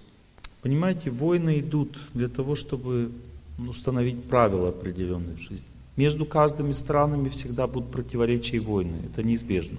Каждая страна имеет свою правду. Каждая страна за свою правду сражается. И те люди, которые ну, сражаются за правду своей страны, идут на высшие планеты. Так установил Бог. Войны, потому что всегда будут противоречия между странами, потому что у каждого свои есть необходимости на этой земле. Чужие необходимости нам кажутся злом, а наши добром. Так устроен этот мир. Война означает, что страны защищают свои права, отстаивают, или устанавливают другой порядок, который они считают более правильным.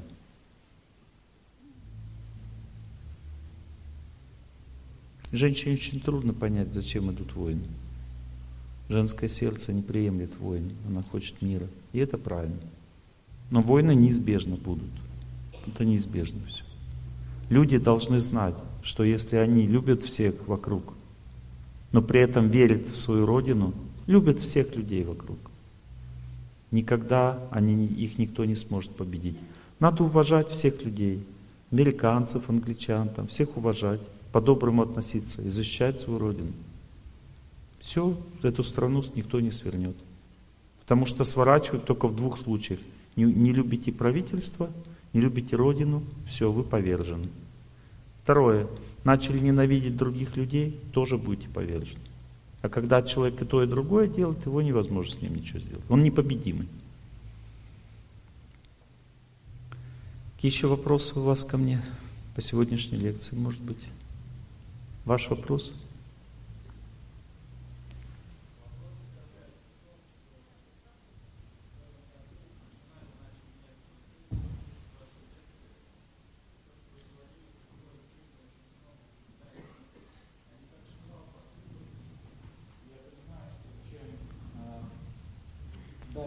Хотите, я вам кое-что скажу интересненькое, пока вы не продолжили. Если бы вы не начали новую жизнь, то через семь месяцев вы бы видели небо в клеточку. А сейчас это все превратилось в испытание. Чувствуете разницу? Они пришли, потому что они спасают вас, вашу судьбу. Вот и все.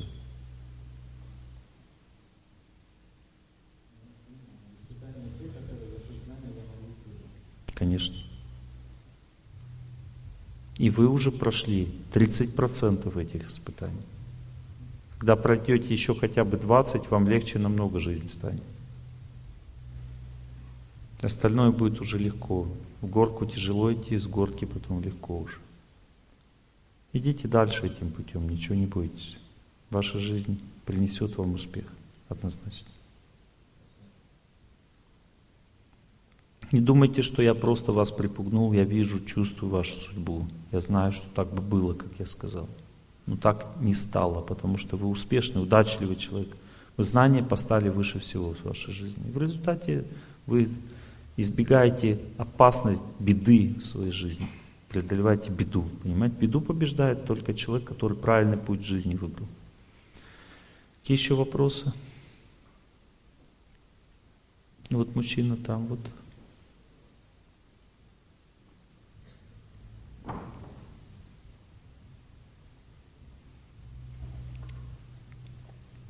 Здравствуйте, Олег Геннадьевич. У меня такой вопрос. Я занимаюсь мясом. Э, Ничего страшного.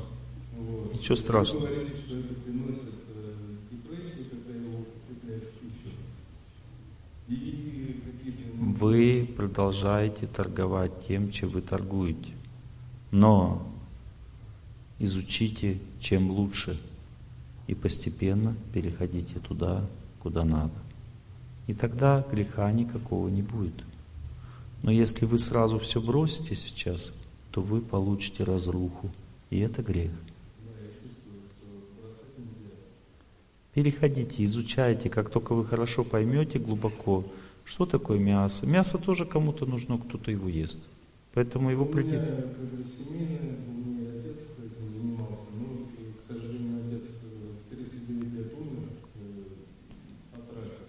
Вот это вы должны в этом закономерность найти. Я эту закономерность нашел раньше, чем вы думаете.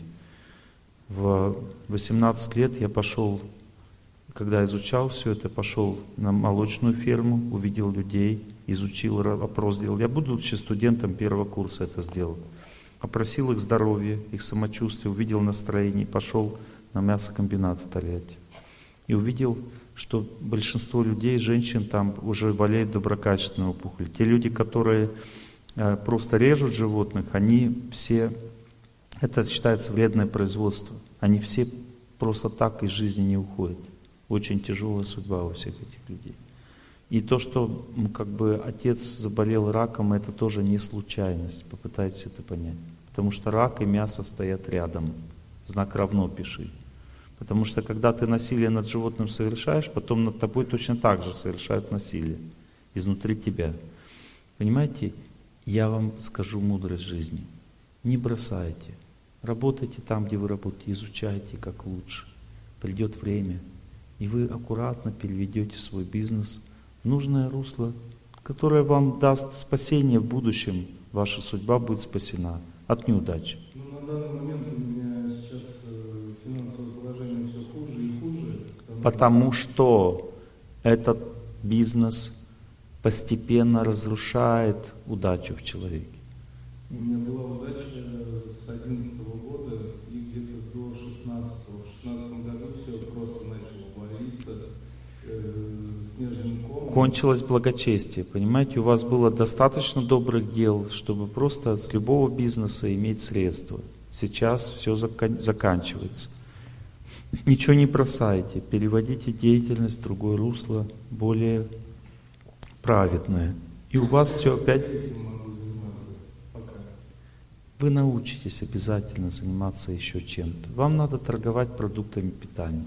Подумайте об этом. Подумайте, как лучше. Есть, допустим, вегетарианская колбаса, вы знаете об этом? Нет. Нет? Я вам сейчас расскажу. Есть а, такое понятие, как вымывание хлеба. Когда хлеб вымывают, то получается белок, похожий по вкусу на мясо. И есть люди, мои знакомые, друзья, они делают колбасу, прямо натуральную колбасу, из, из этого хлебного белка. Вымывают, там его варят и так далее. Ко мне приехал мой дядя родной в гости. Я ему сделал бутерброд с колбасой вот такой. Она по вкусу один в один докторская колбаса. Ну просто один в один. Он съел, говорит, Олег, слушай, ты, говорит, ради меня мясо купил, колбасу. Я говорю, да, конечно. Он когда все съел, я говорю, но это мясо не такое, как ты думаешь.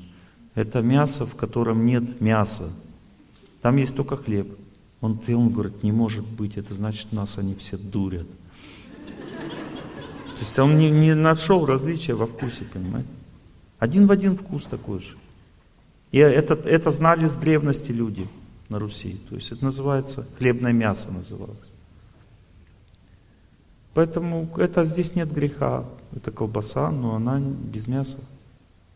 Можно такую видеть. И сейчас продается она, много ее продается. Можно делать хороший рецепт. Но это как один из путей, там, чем заниматься.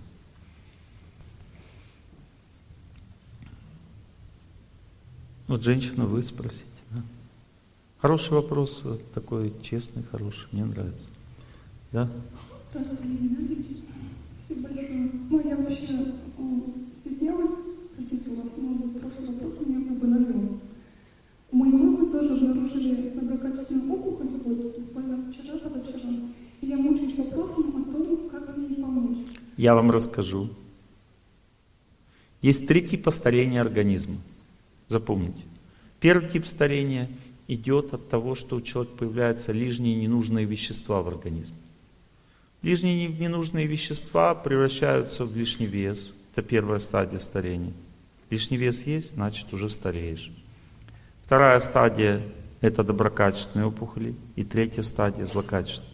Побеждается этот вид старения длительным непрерывным движением и постом. Запомнили двумя этими вещами? Просто пост не побеждает, просто движение не побеждает. Соединение этих двух вещей, до свидания, опухоль. Поняли? А если еще рак не запущен, только начинается, можно и его победить. Но лучше его вырезать сначала, а потом побеждать. Потому что злокачественная опухоль – это организм внутри организма. Это живое существо, имеющее злую природу. Поэтому он хочет жить тоже. Он живой. И он будет пытаться своей жизнью убить вашу. И мне очень хочется помочь маме, но мама живет в Беларуси, и образ жизни не очень. Тогда молитва. Молитва приведет к тому, что у нее поменяется сознание, и тогда вы сможете помочь ей. А могу я маме написать, что мама там, пожалуйста, там... Можете, но она может вам не поверить. А если вот я настроена решительно? А если вы решительно настроены, начните молиться. Первая стадия, у вас сердце будет спокойствие по поводу мамы. Вторая стадия, вы сможете на нее повлиять, и тогда вы сможете написать ей письмо, она поверит. А третья стадия, изменение ее сердца. И это значит, что она будет сама хотеть это все делать. А если я чувствую, что я могу ей сказать вот сейчас? Это значит, что вы уже на второй стадии. Если ваше сердце спокойно по поводу мамы, между вами полное доверие, можете сказать, и она поверит и будет все это делать. Лучше дайте ей лекцию, чем сами скажите. Да, она знает, что я слушаю ваши лекции, но как-то она так, ну, ну, она доверчивая, мне кажется, такая как бы наивная, как и я, да? То есть, ну, Нет, это не наивно, это называется чистое сердце. Ну, Если вы были наивны, вы бы не здесь сидели. Наивно означает дура. Вы же не дура, вы пришли на серьезную лекцию, понимаете, это не наивное называется, это называется открытое чистое сердце. Наивная означает, пришла там, ей на уши навешали где-нибудь, и она глупость какую-то сделала. Я же вам на уши не навешиваю. Я вам правду говорю в жизни. Можете не верить. От этого ничего не поменяется.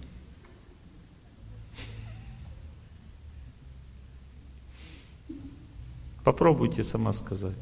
Если любви хватит к маме, она услышит вас. Пора заканчивать, да? Ну, последний вопрос. Ну вы вот мужчины, давайте сейчас мужчин мы под конец решились. Потому что у них потом не будет возможности, женщины не окружат.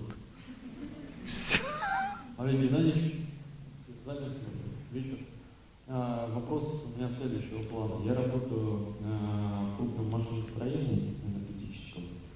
И уже, ну, там, по сути, три последних места работы а, предприятия банкротится и как бы разоряется, перестает платить далее. Это проблема больше отрасли или это... И то, и другое. И то, и другое. Если вы хотите знать, что за проблема, знайте.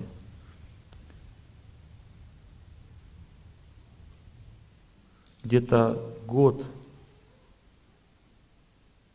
и шесть месяцев, где-то полтора года у вас идет плохой период, связанный с вашей судьбой.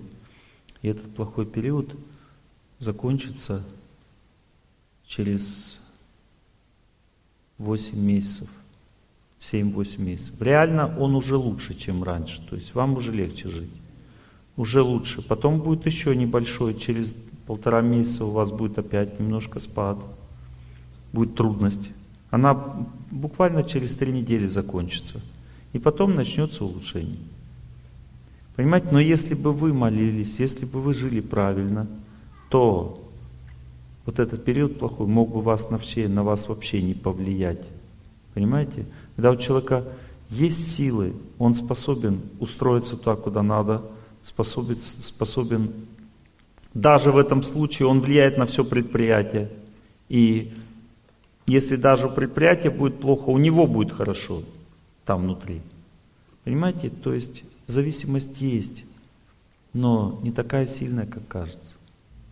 Просто побеждайте свою судьбу. Придет время, и вы увидите, что несмотря на то, что отрасли плохо, у вас пойдет все хорошо через то время, когда я вам сказал. Хорошо, спасибо. Допустим, тоже отрасли давно уже плохо, но э, два года назад у вас все было хорошо. Потому что у вас был хороший период. Что? Я надеюсь, что будет лучше. А, это другое, это мужчина. Мужчина означает, я хочу больше и больше. Нормально, это нормально. Я не, не против. Я уверен, что будет лучше. Побеждайте себя. Все сели прямо. Учитесь соединять свое сознание с Богом. С помощью звука можно побеждать судьбу. Слушайте тех, кто молится, отдавайте свой звук в своем сердце другим, забудьте про себя. Настройтесь на голос Бога, на голос молитвы. В сердце появится спокойствие сначала, потом знание, потом победа. Такие стадии.